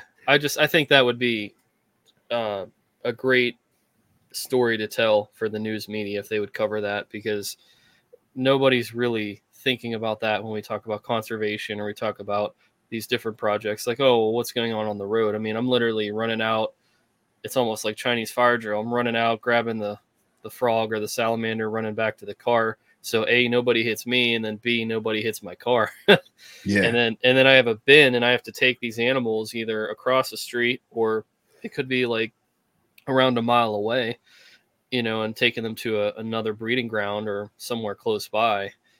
And, and it's not always an easy night, especially because it could be raining heavy or it could be Mhm. thunderstorm, you know what I mean? So there's so many variables in this and I'm a guy who's dressed in probably all black and brown or camo, and I have a headlight. You know, I don't look like somebody you want to uh, invite in to have some tea and talk about sports with. I look like somebody Yeah. that's probably going to rob you. So yeah.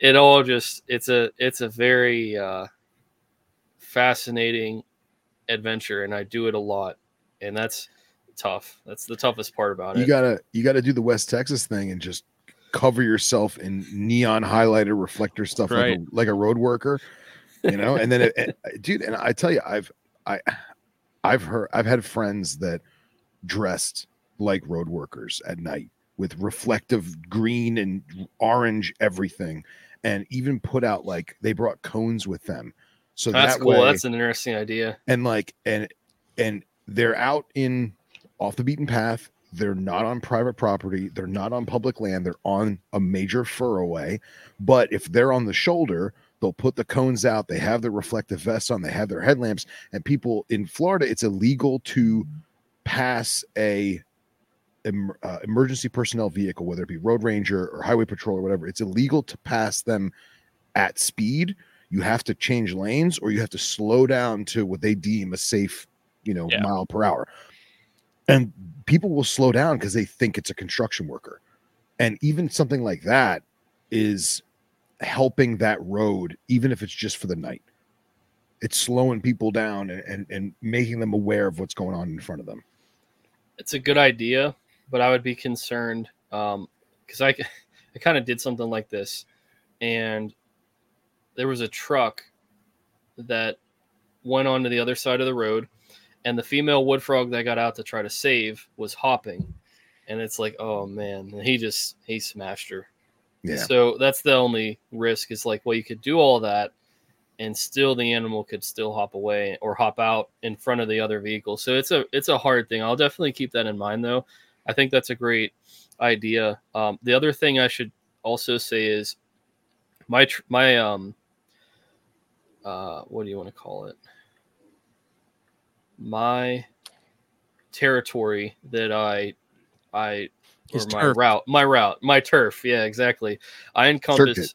I encompass three counties, and it's about an hour and a half if I want to complete it all in one, like Oh, wow. one one drive. So, I mean, I could definitely do that, but with how fast paced, how much I'm moving, um, that's another concern. Yeah i mean they're putting the cones out because they're they're photographing the snake on the side of the road you know what i mean yeah, but, it, but even still if you just had one of those reflective vests yeah, for when for when you're out of the car it'd be probably more safe for you and it's going to get people to slow down even for the hot minute you know I, I agree with you. Um, And I'll they have look- to take a look. They look cool as hell too. yeah right stylish so I actually had a police officer at the one location. Uh, he's seen me there for years, and he actually comes out herping with me while he's on the job. I'm not going to give out his name so he doesn't get in trouble, but I That's don't know the guy. I don't know the guy personally. I just Yeah. know him like during the field season. He's always like, "Hey, you get in trouble, just call him." Uh, probably a couple miles away. He, but he, I feel safe out there, and it's like a place you can get lost. But I'm like, oh, this guy like knows I'm here. Like I'm, I'm Yeah, good. So that's good. anyway, he told me that it was I think three years ago. Somebody, it was an old retired teacher, a science teacher, got out to help a salamander cross the road, and his wife was in the passenger seat, and it was around a bend, and he got hit and he died. And the cop, the cop was like, "Listen, I know you have good intentions, but some stuff isn't worth it. It's like a business decision. If you don't, if you don't prioritize your life in some of these situations, then you're gonna die." He's Yeah. like, "People won't stop." So that's the other thing is like trying to not put yourself in that position. If you do, you know, what kind of a risk are you trying to take? Sure, sure. Absolutely. Well, on to more captive herpetoculture. Yeah. Talk about our girl Ace. Yeah. Legend. She's Legend. hands down. There's so much to talk about with that right now. Um, I'll say this: I had no idea by putting her in the big tank that she would become gravid. So she's carrying eggs, and I want to know. I guess I want to solicit some free opinions here, but I have some very intelligent people in my network um, on both sides of this. So I have a herpetologist and the vet saying she needs to get the eggs out of her at all costs. The vet's like, oh, we can fix her, essentially. Uh, nobody agrees with that. But there's one herpetologist who said, he, he was the herp, herpetologist at the Bronx Zoo. So he's a very educated guy. There's a guy at the Omaha Zoo and one of my mentors and some, who else? There was some third person. I don't remember his name off the top of my head. Um, but anyway, so it was a three to two vote. And, and the other three herpetologists are like, let her just do her thing. Like, if she's going to release the eggs, let her release them. If a male is going to grab her in the tank, let that go. Like, uh, so we had tried to use hormones because I don't know how. I don't know at, at my household if I'm just, uh, if I know exactly the right conditions because a, a previous toad, Navi, had become gravid and she had some problems. We found out through ultrasound, and the doctor uh, shot her up with a hormone and didn't release the eggs. Doctor, another month later, shot her up with the same hormone.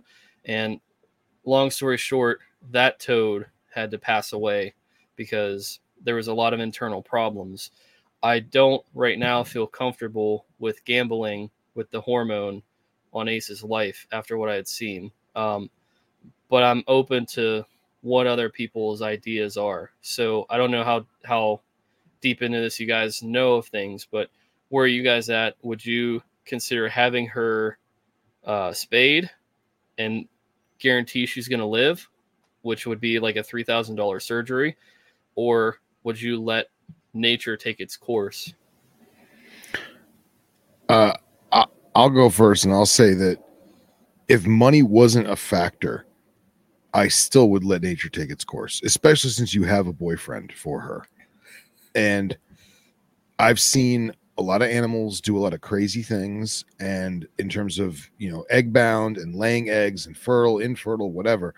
But every time we try to mess with nature, something hairy goes wrong.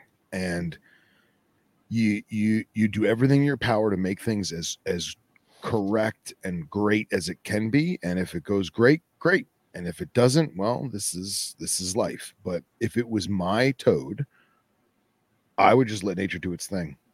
And i would i would i would try and get her to breed and produce and you know have her the next generation the next generation of genetics and Yeah. and kind of go from there.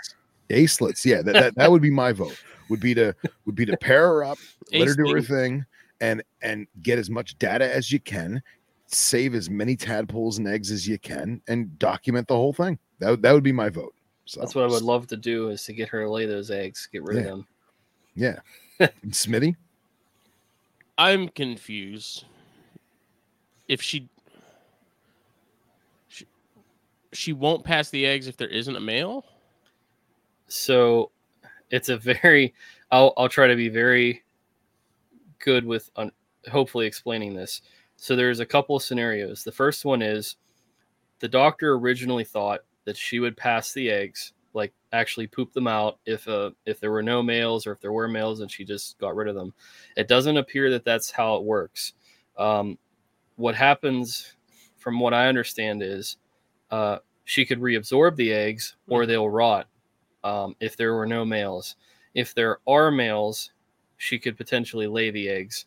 Um, what it comes down to is basically will the eggs rot inside of her? And that's a really nasty picture to think of, but that's kind of what we're doing. So for Navi, the doctor injected her with two hormones, originally thinking that, you know, she would just poop them out. Yeah, it was like oxytocin or something where they would Yeah just go. and and it, it wasn't the case but here's what i also found so american toads have the ability after a month to get re-stimulated and then to lay a second clutch and this Mhm. was from a scientific journal so i'm thinking what happened to navi could be that she had a double egg clutch like she had another one come in and they were fertilized over fertilized starting to rot and starting to shut her organs down because of the how much weight she had put on. That was the problem. Ace is not in that situation. Um, she's. Uh, this would be an interesting segue, but I had found from what I always had thought was right was to give them what's best. So I have a reverse osmosis system and I have all these different bells and whistles for these animals. What I found was the reverse osmosis system, no matter how much scientific research I did and how I tweaked it, it made my a lot of my frogs and toads uh, have fluid buildup.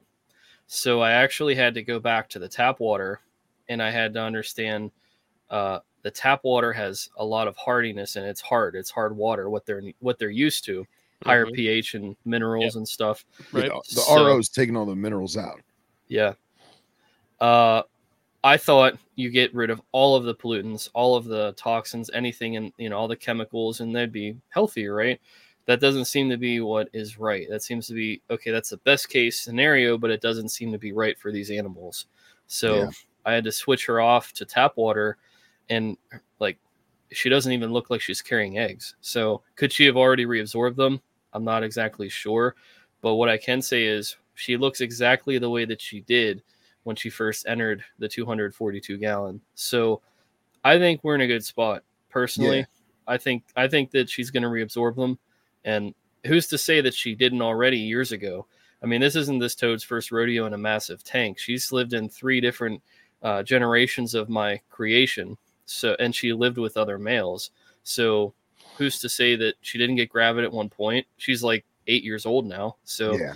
you know, three, four years ago, living in another tank, like, yeah, why didn't she develop eggs and pass them? Why, why couldn't that have happened? Well, and here's my thing too: is that enclosure that you have is absolutely breathtakingly amazing. Just with the the rain and the lightning and and all the plant life and the leaf litter and the substrate and the bioactivity to it. But forgive me if I'm mistaken, but she could have passed the remnants of eggs in small deposits in undergrowth that we never see, and your springtails and isopods could have eaten that rotten yeah. eggs and we'd never know. So Yep. She may have passed them and we just had no idea. At the same time, have you ever thought of doing um uh the light diffuser PVC pipe rain chamber that the guys who breed southern toads do? I was looking into that. I think Man, I, that f- I feel like if she was if she was really gravid and she was looking for a place to just ditch the eggs, if you had stuffed her in there, I mean, she may have at least dumped half of them. You know, Yeah. who knows, or, or some of them. That's a, re- a really good idea. Um, I think I'm I'm gonna start looking into that a little bit more too. The original goal was if she'd lay them, lay them in the tank, but um, I don't want to get I don't want to bet her life on it. Is what I'm saying. yeah, yeah. That's the thing. And here, and here's the thing too: is as cool as it would be, in, in, and this is strictly anecdotal. This is strictly my opinion. As cool as it would be to have her breed in the tank, lay in the tank, have the tadpoles gestate in the tank, like that would be so cool, man, and to document it all. But I feel like it would be less of a pain in the ass and more controlled if you paired them in a rain chamber, had her lay in uh, an aquatic chamber. That way you can just remove her and the male. The tadpoles are already in the tank, and just now now she's back in her Yep. amazing enclosure, and you've got full control over the offspring. Yeah, I think that's a, a great way to look at it. Um, Justin, I don't want to keep you out of the conversation. Oh know. yeah, yeah. Sorry, man. You're just kind of sitting there. No, man. I mean I I I agree with Phil. Um it's you know, if if she's gonna have eggs and they're gonna be there kind of regardless, uh, you know, then I wouldn't I wouldn't really fight it either. Um I do agree with Phil on the on the rain chamber thing as well. Um, Yeah. As far as the water quality, what I did with dart frogs, um, which is kind of apples to oranges, I guess, but um, I have one of those bigger pure filters um, that holds probably like a gallon. And I would just run my water, my tap water through that, and I I raised tadpoles in that. Um, that's what I missed it on my tanks with. Like, I never had any issues with that. And, and you didn't you didn't put any water conditioner for your No, nothing. Yeah, it was just a pure Nothing. filter. It's Yeah, just the pure filter, uh, Yeah. and I had no issues. I didn't have have froglets growing, you know, fourth, you know, fifth limbs, whatever. Um, no weirdness at all. Everything was fine. I had no issues with the adults. Um, so maybe it's just a matter of like that's kind of a nice happy medium between the just the the tap water as is and then the RO stuff. Uh, yeah. you know that at least gets some of the the hardness out of it. Um, Yeah, I tried to look at all that, all those different options, and you know, dart frogs are definitely equipped to deal with soft water. Um, I think though, this is this just seems to be, in my opinion, one of those cases where there's no research on it, right. and and I think that because I'm a guy who goes to bogs and I see pitcher plants and sphagnum moss and cranberries.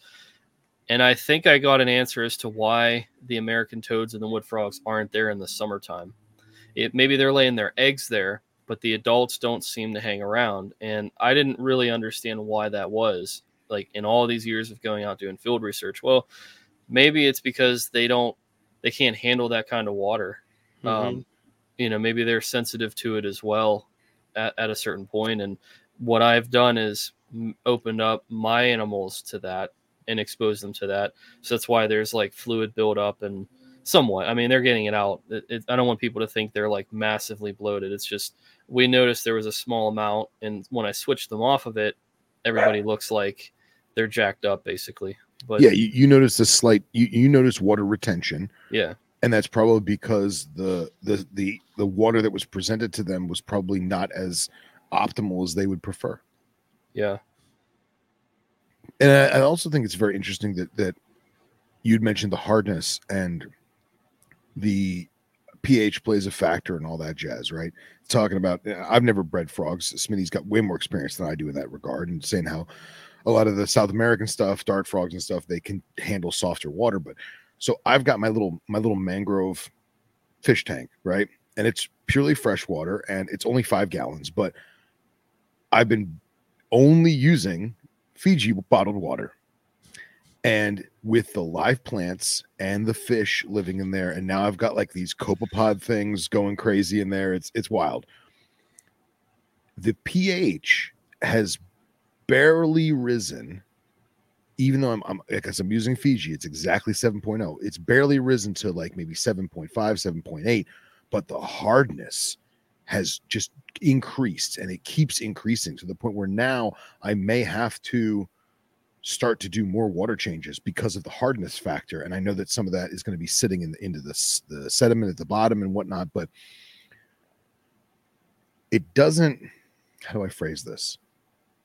When we were talking to Cody Joe about his stingrays and talking about how they acclimate to whatever's there, Mhm. I feel like the toads and frogs may want something that is adequate for their offspring, but at the same time may acclimate to it because that's all they got.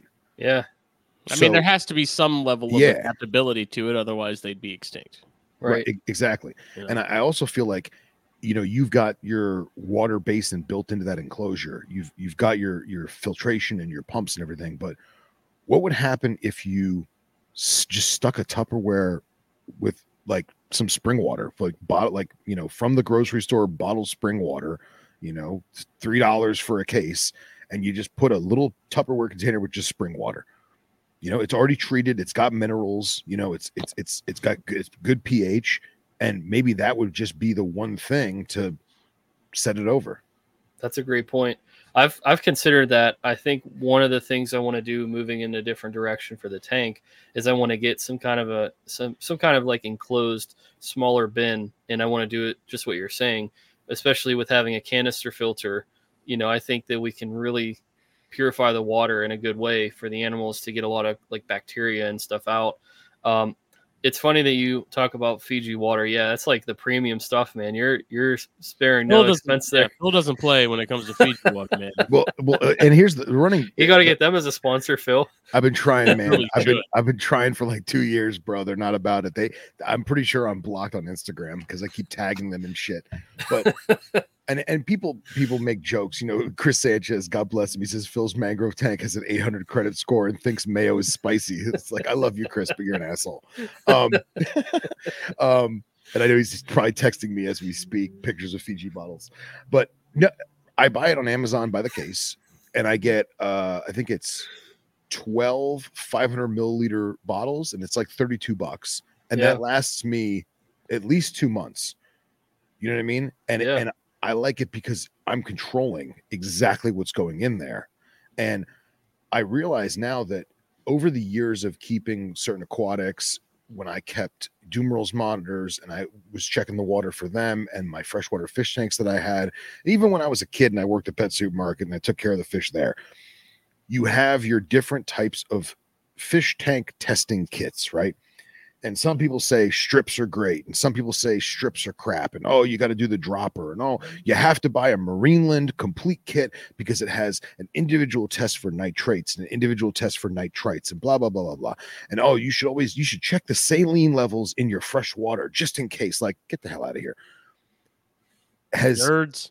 have you ever bought and, and again and i'm just spitballing here have you ever bought a container of fish tank test strips and when you're out in the field just dunked it in a puddle you see you see two or three you know american toads you know sitting around this pool and you just take your test strip it literally it says on the on the thing you know insert into water right below surface swirl for two seconds and remove like and you can i bet you get a ton of data doing that Yeah. Isn't this crazy though? Like think about this. Like, think about the conversation we're having. We're talking about like these rescued pets that are from our our country that a guy who's in the herp culture is keeping. Like this is just crazy to think because how many times are we talking like about exotics and like how many people get the chance to go and and do this kind of research for exotics? Sure. They, they'd have to save up all this money to go and, and find out what their animals are doing. But yeah you know that's actually something that the vet head uh, asked me to do because the guys who i reach out to in the different network that i have they always talk in terms of meta populations well meta populations don't help us whenever we don't exactly know what's a good average like what's the weight of an american toad or a wood frog or how many insects should they eat? What's the water quality? Like justin was talking about um you know bogs and that they do have a tolerance to it but what about like vernal pools or ponds? Yeah. so yeah i'm i've been actually trying to do that since last year but if i were to do water quality you'd have to take it probably three times during the year. You'd have to take it in the beginning you have to take it when the tadpoles are laid and then as the tadpoles are leaving.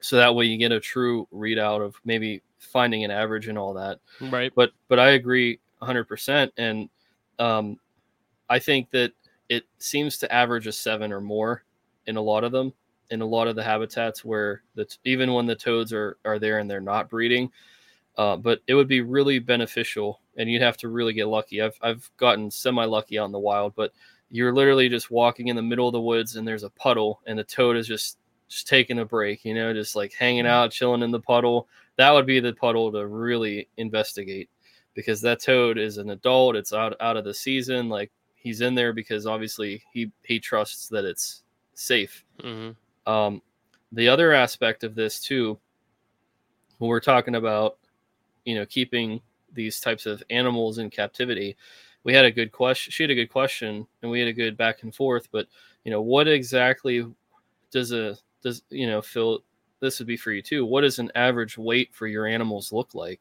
How do we know that it's not overweight or underweight? Um and i don't know that i don't know that she had the answer for this but let me ask let me play devil's advocate when do you think would be the ideal time to measure the weight of a frog or a toad uh, that you want to try to average your animals to weigh as like what's when do you think during the season would be the time to weigh an animal i guess to try to get a baseline average weight Before and after breeding. I, I would say throughout the year.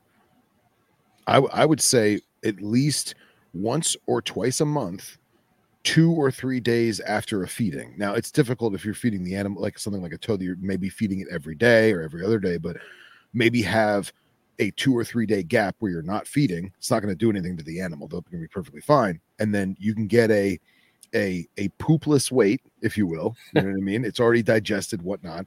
But you're you're checking for an entire year straight, and now you have something to cross reference for the next year. That that would be my guess. But I would also go with Smitty, what he said too. Well, I'm saying if we're talking about measuring wild toads, I want to get a weight before and after breeding because obviously, if you're doing one without the other, then the chances of those those numbers being skewed is going to be kind of higher because you don't know if it's a you know a female that had just laid and so she's she's lower in weight than what she normally would uh, would be, and then before kind of going in, kind of let you know are they are they really beefing themselves up ahead of time. Um, you're looking at a, a natural diet, so something that isn't gut loaded. um, something that isn't you know supplemented or anything like that. It's not fed captive diets. It's it's as is, you know, what they're eating in the wild. Um, so, I mean, if it were me, and that's what I'm trying to get a baseline for, is just like what are they supposed to be weighing naturally, like in the wild? What's the average of cross, you know, 50 toads? Uh, you know, I'd I'd want to know. Throughout the year would be good too, if you could even find a female that's that's you know gravid or or what have you. Yeah, Uh, or even if you just did it seasonal, you know what I mean? You go, uh, uh, you get two or three days of of hunting with your gram scale and your deli cup in uh, September or October.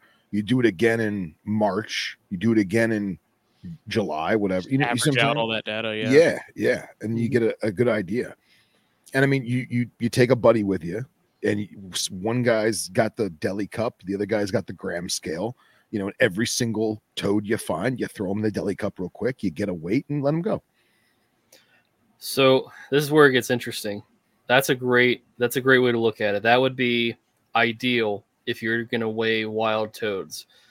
However, there's a study that was done in the 1980s, I think, and it was either wood frogs or leopard frogs. I was researching them both at the same time, so I don't remember off the top of my head which spe- I think it was leopard frogs.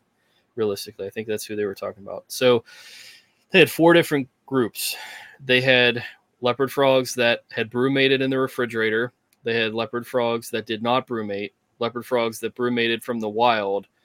Um, and I forget exactly what the fourth group was. It wasn't really relevant, or maybe they had like a partial brumation or something. I'm not. I'm not sure. But anyway, what they found was the gut microbes in each of these animals was different.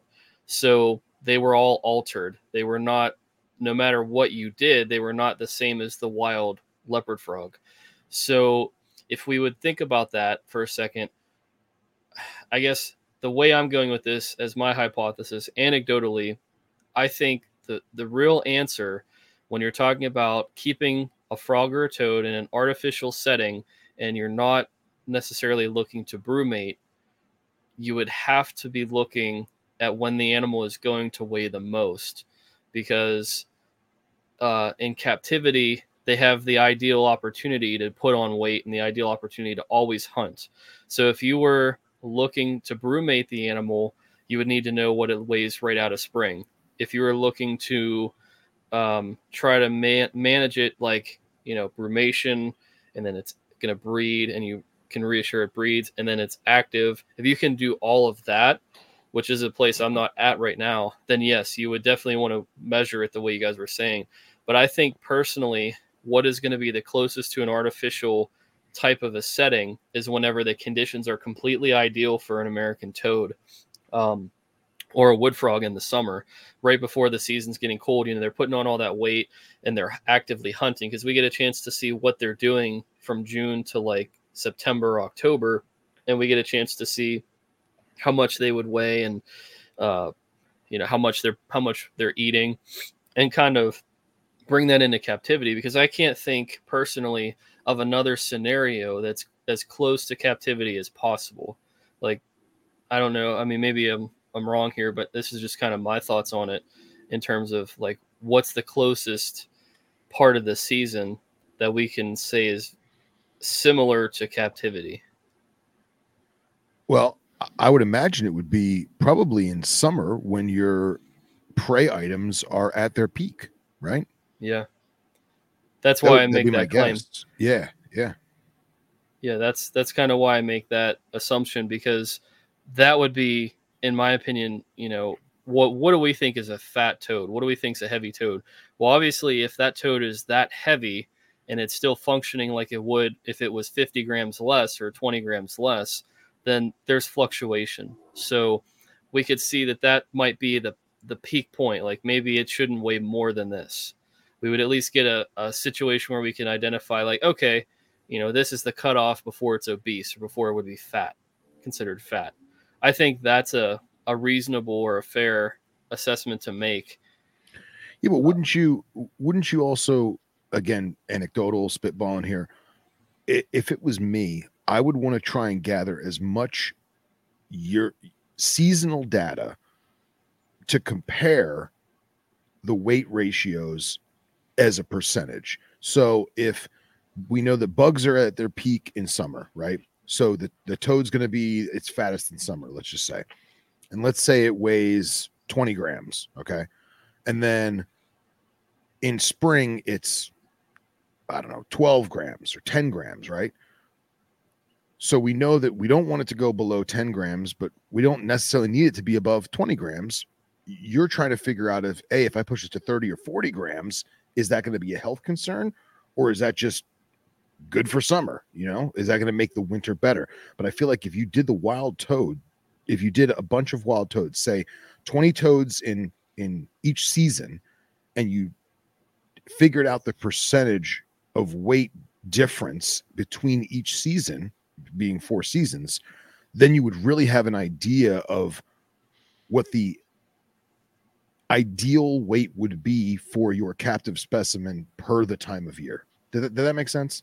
That makes that makes perfect sense. The only thing that I'm I'd be concerned about though is like their body. So the microbes inside of them. What if we're trying to make them weigh a certain amount in spring, but their body isn't functioning that way? Um, so they might have. I'm just like like you said, spitballing here. Yeah. But what if they have some type of microbe in their gut since they're not brumating? And if we try to put them, push them, you know, below a limit, or we're trying to, you know, have them kind of go through these different weights, but they're not getting the same uh, exposure to sleep and to the fasting and stuff like that, then I'm I'm wondering like what what does that mean? Could we be accidentally or like unintentionally starving them to a point where it becomes a problem um, because they would weigh sig- significantly less after brumation without eating, um, and that would be my my concern. I mean, I've weighed them and I didn't get really good success. Uh, I think it was the gram scale. I don't necessarily think that it was what I was doing. Uh, I think the gram scale was faulty. I am going to. I'm going to be honest with you. I am going to, and I'll kind of get a feel for it to see what what looks ideal. But I just thought, you know, talking with her, what's the most artificial or like closest thing whenever they're the you know they're stimulated to the peak because that's what they are in captivity as well. Well, that's why I thought of and it's it's difficult to compare them to something like a lizard or a snake that we also keep because obviously their bodies are very very different. Their their ecology and the, the, their gut flora and all, all that's different. But you see so many squamates, for lack of a better word, that the keepers keep them on a regulated diet so that they don't become obese. Yep. But they live their life perfectly fine. And I'm sure there's a lot of amphibian keepers that are, are unknowingly doing the same thing. So does the toad necessarily need those shifts in in weight and and gut flora and and stuff to to to function their yearly cycle appropriately or is that just what's happening in the wild because that's what that's all they got I just feel like Ace is a perfect example of an age old question that I had asked growing into this field was like, do they need to brumate for anything to happen significant? And it's like, well, there's possibilities that it helps them like live longer. Possibly. That's it doesn't guarantee it. It's also a 50-50 risk that they don't wake up because toads are very prone to dying from bacterial infections and brumation. We've seen that in the Wyoming toad. But I don't think that they need it. I mean, how did Ace get stimulated? How did how did my toad Navi, who didn't even have water really, like get stimulated? If the conditions are right, um, I think that bufonids are just very incredible animals that seem like they'll be they're they're able to thrive no matter what. Yeah, I mean, I also think that just to coincide with what you just said, your your other toad that you, you jo- jokingly said didn't even have water, like they also know what's going on outside, whether we whether we want to admit to it or not. And yeah, even animals that are from a different hemisphere where everything's reversed, right? You know, I, I get a, a, brand new lizard that was fresh caught out of the wild in uh, southern Africa, and now I have it in the northern hemisphere, and its seasons are flip flopped. It got a it got a double summer this year. Let's just say.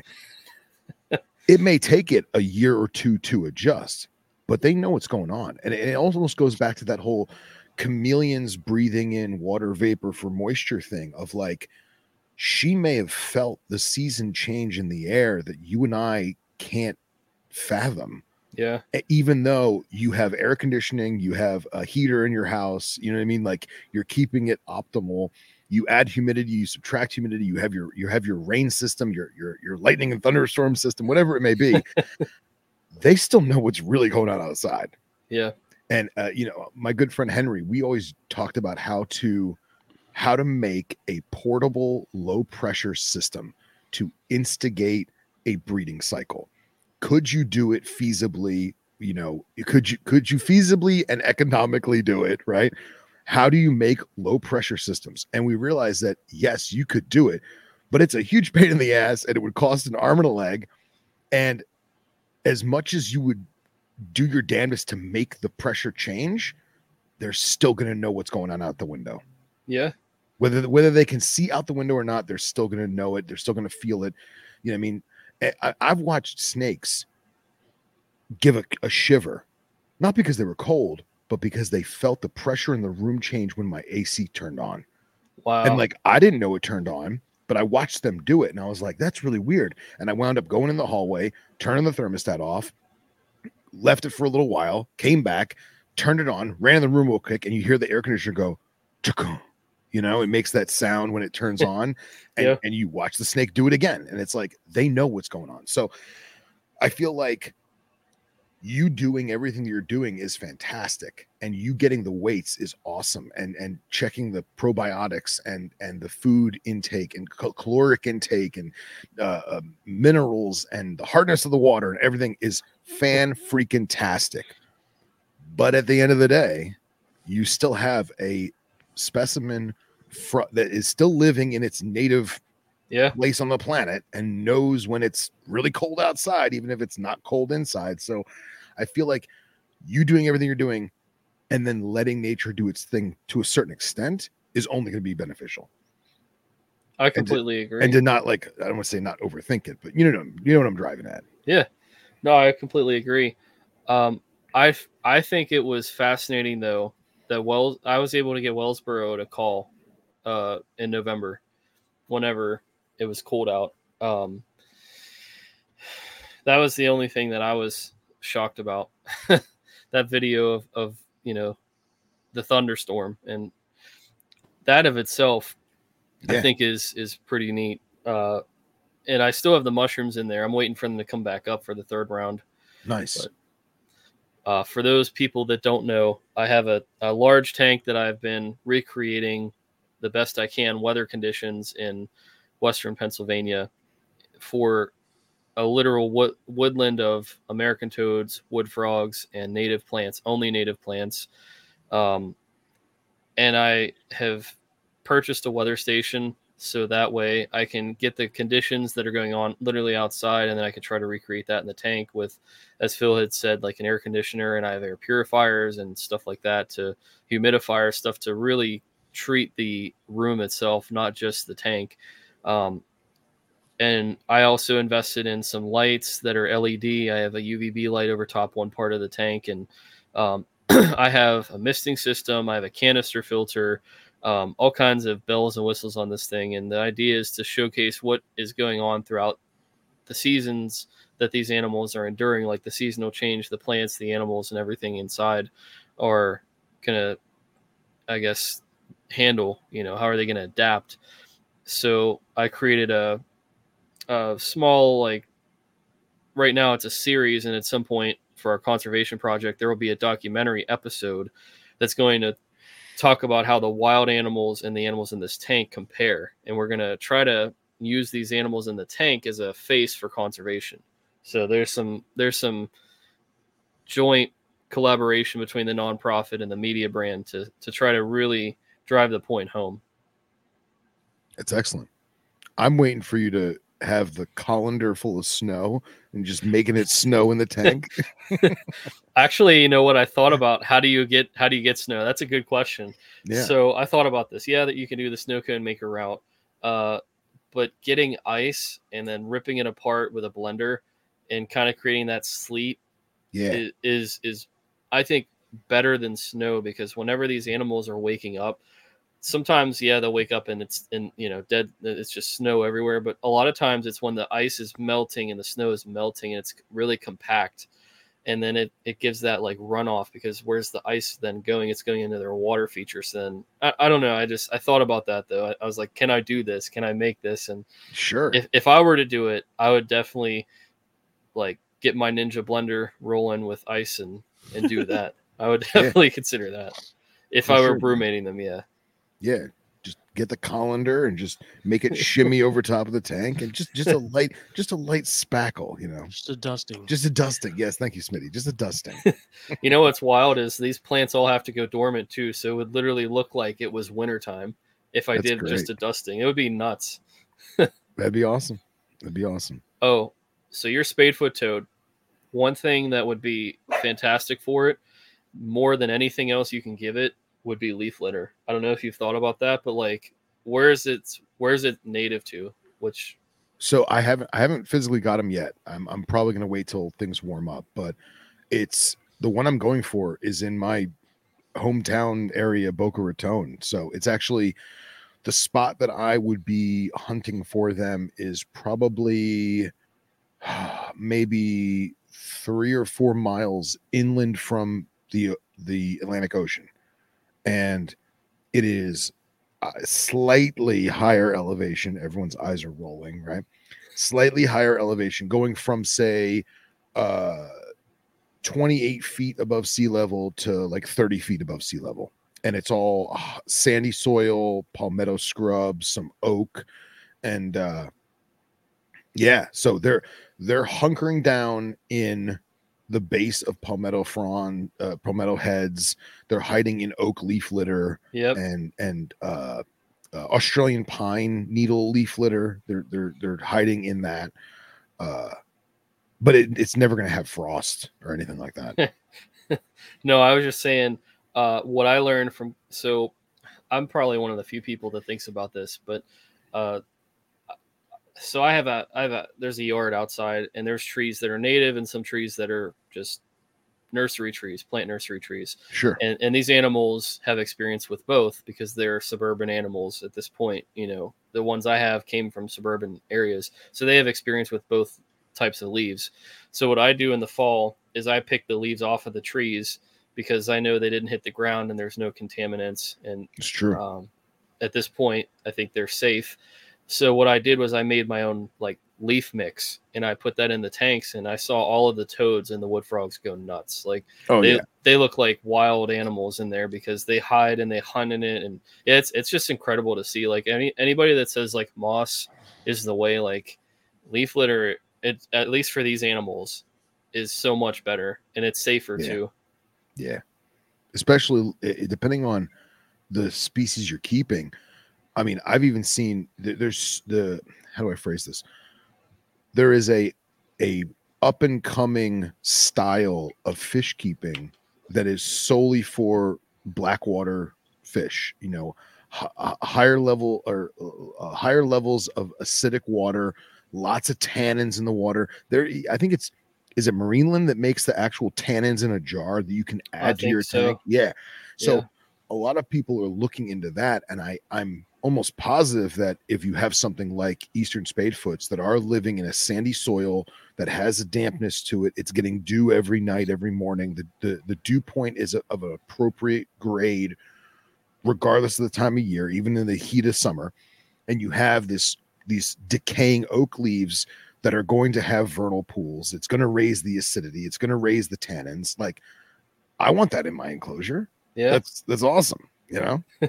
So uh my goal is that when i do find where they are um i'm probably not just gonna take the the first couple ones i find. I'm probably gonna like survey the area take some photos but i want to set the tank up with their stuff. So if i find spadefoots in this bush per se i'm bringing a trawl and a garbage bag and i'm gonna steal some sand i'm gonna steal some leaf litter you know from where they're at so I can recreate that best I can in in my room. i just thought it was funny because you're using fiji water for other toads and you're gonna go over here and do the poor man's version for these ones Oh well, no, no, the spadefoots, the spadefoots are going to get Fiji too, but like the leaf litter and crap. Oh no, it's I'm stealing Yeah. that from the from the environment.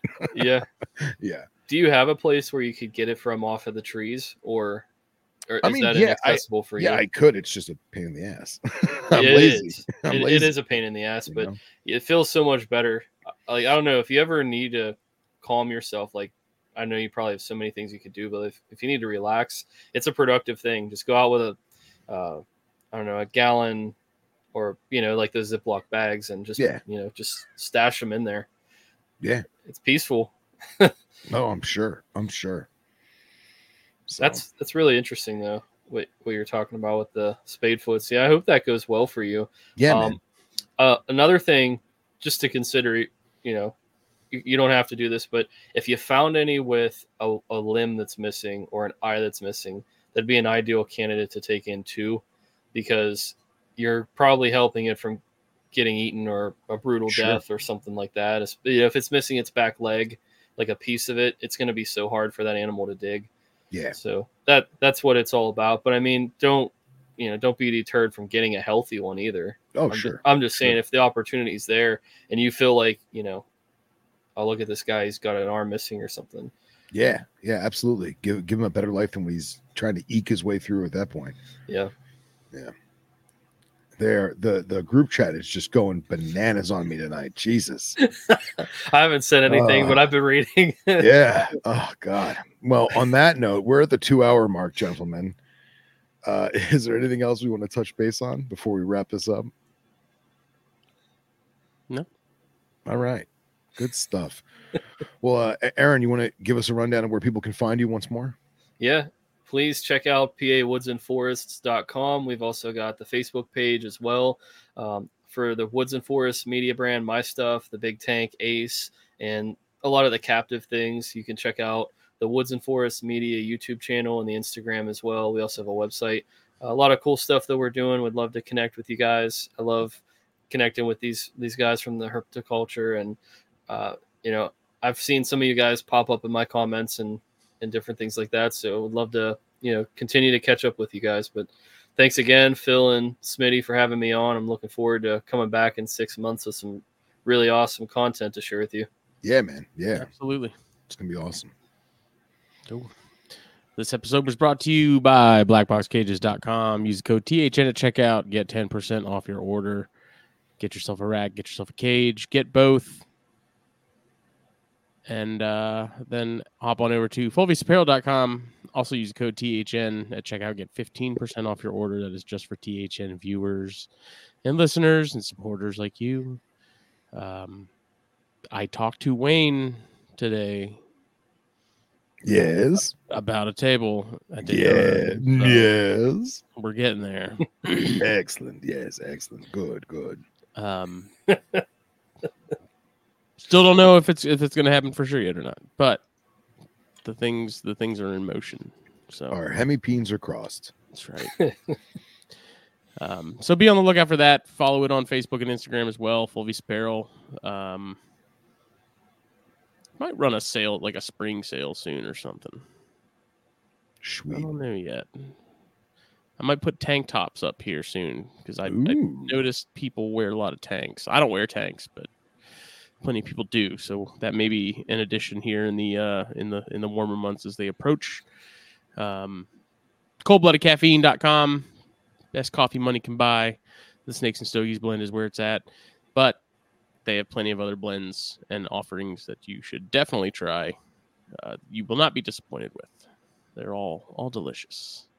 And then Puget Sound Pythons, Jeff and Kendra, fine folks of the Pacific Northwest. Give them a follow on all major platforms. Hunt them down on MorphMarket. Stay in the loop with what they are doing. Uh, we'll be back Thursday. So we didn't record last week because I was sick.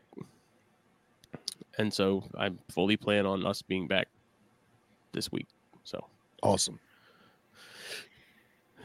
it's one of those things. I called out of work for the first time in like five years. Wow. Like I don't call out. Yeah. I was it was it was rough.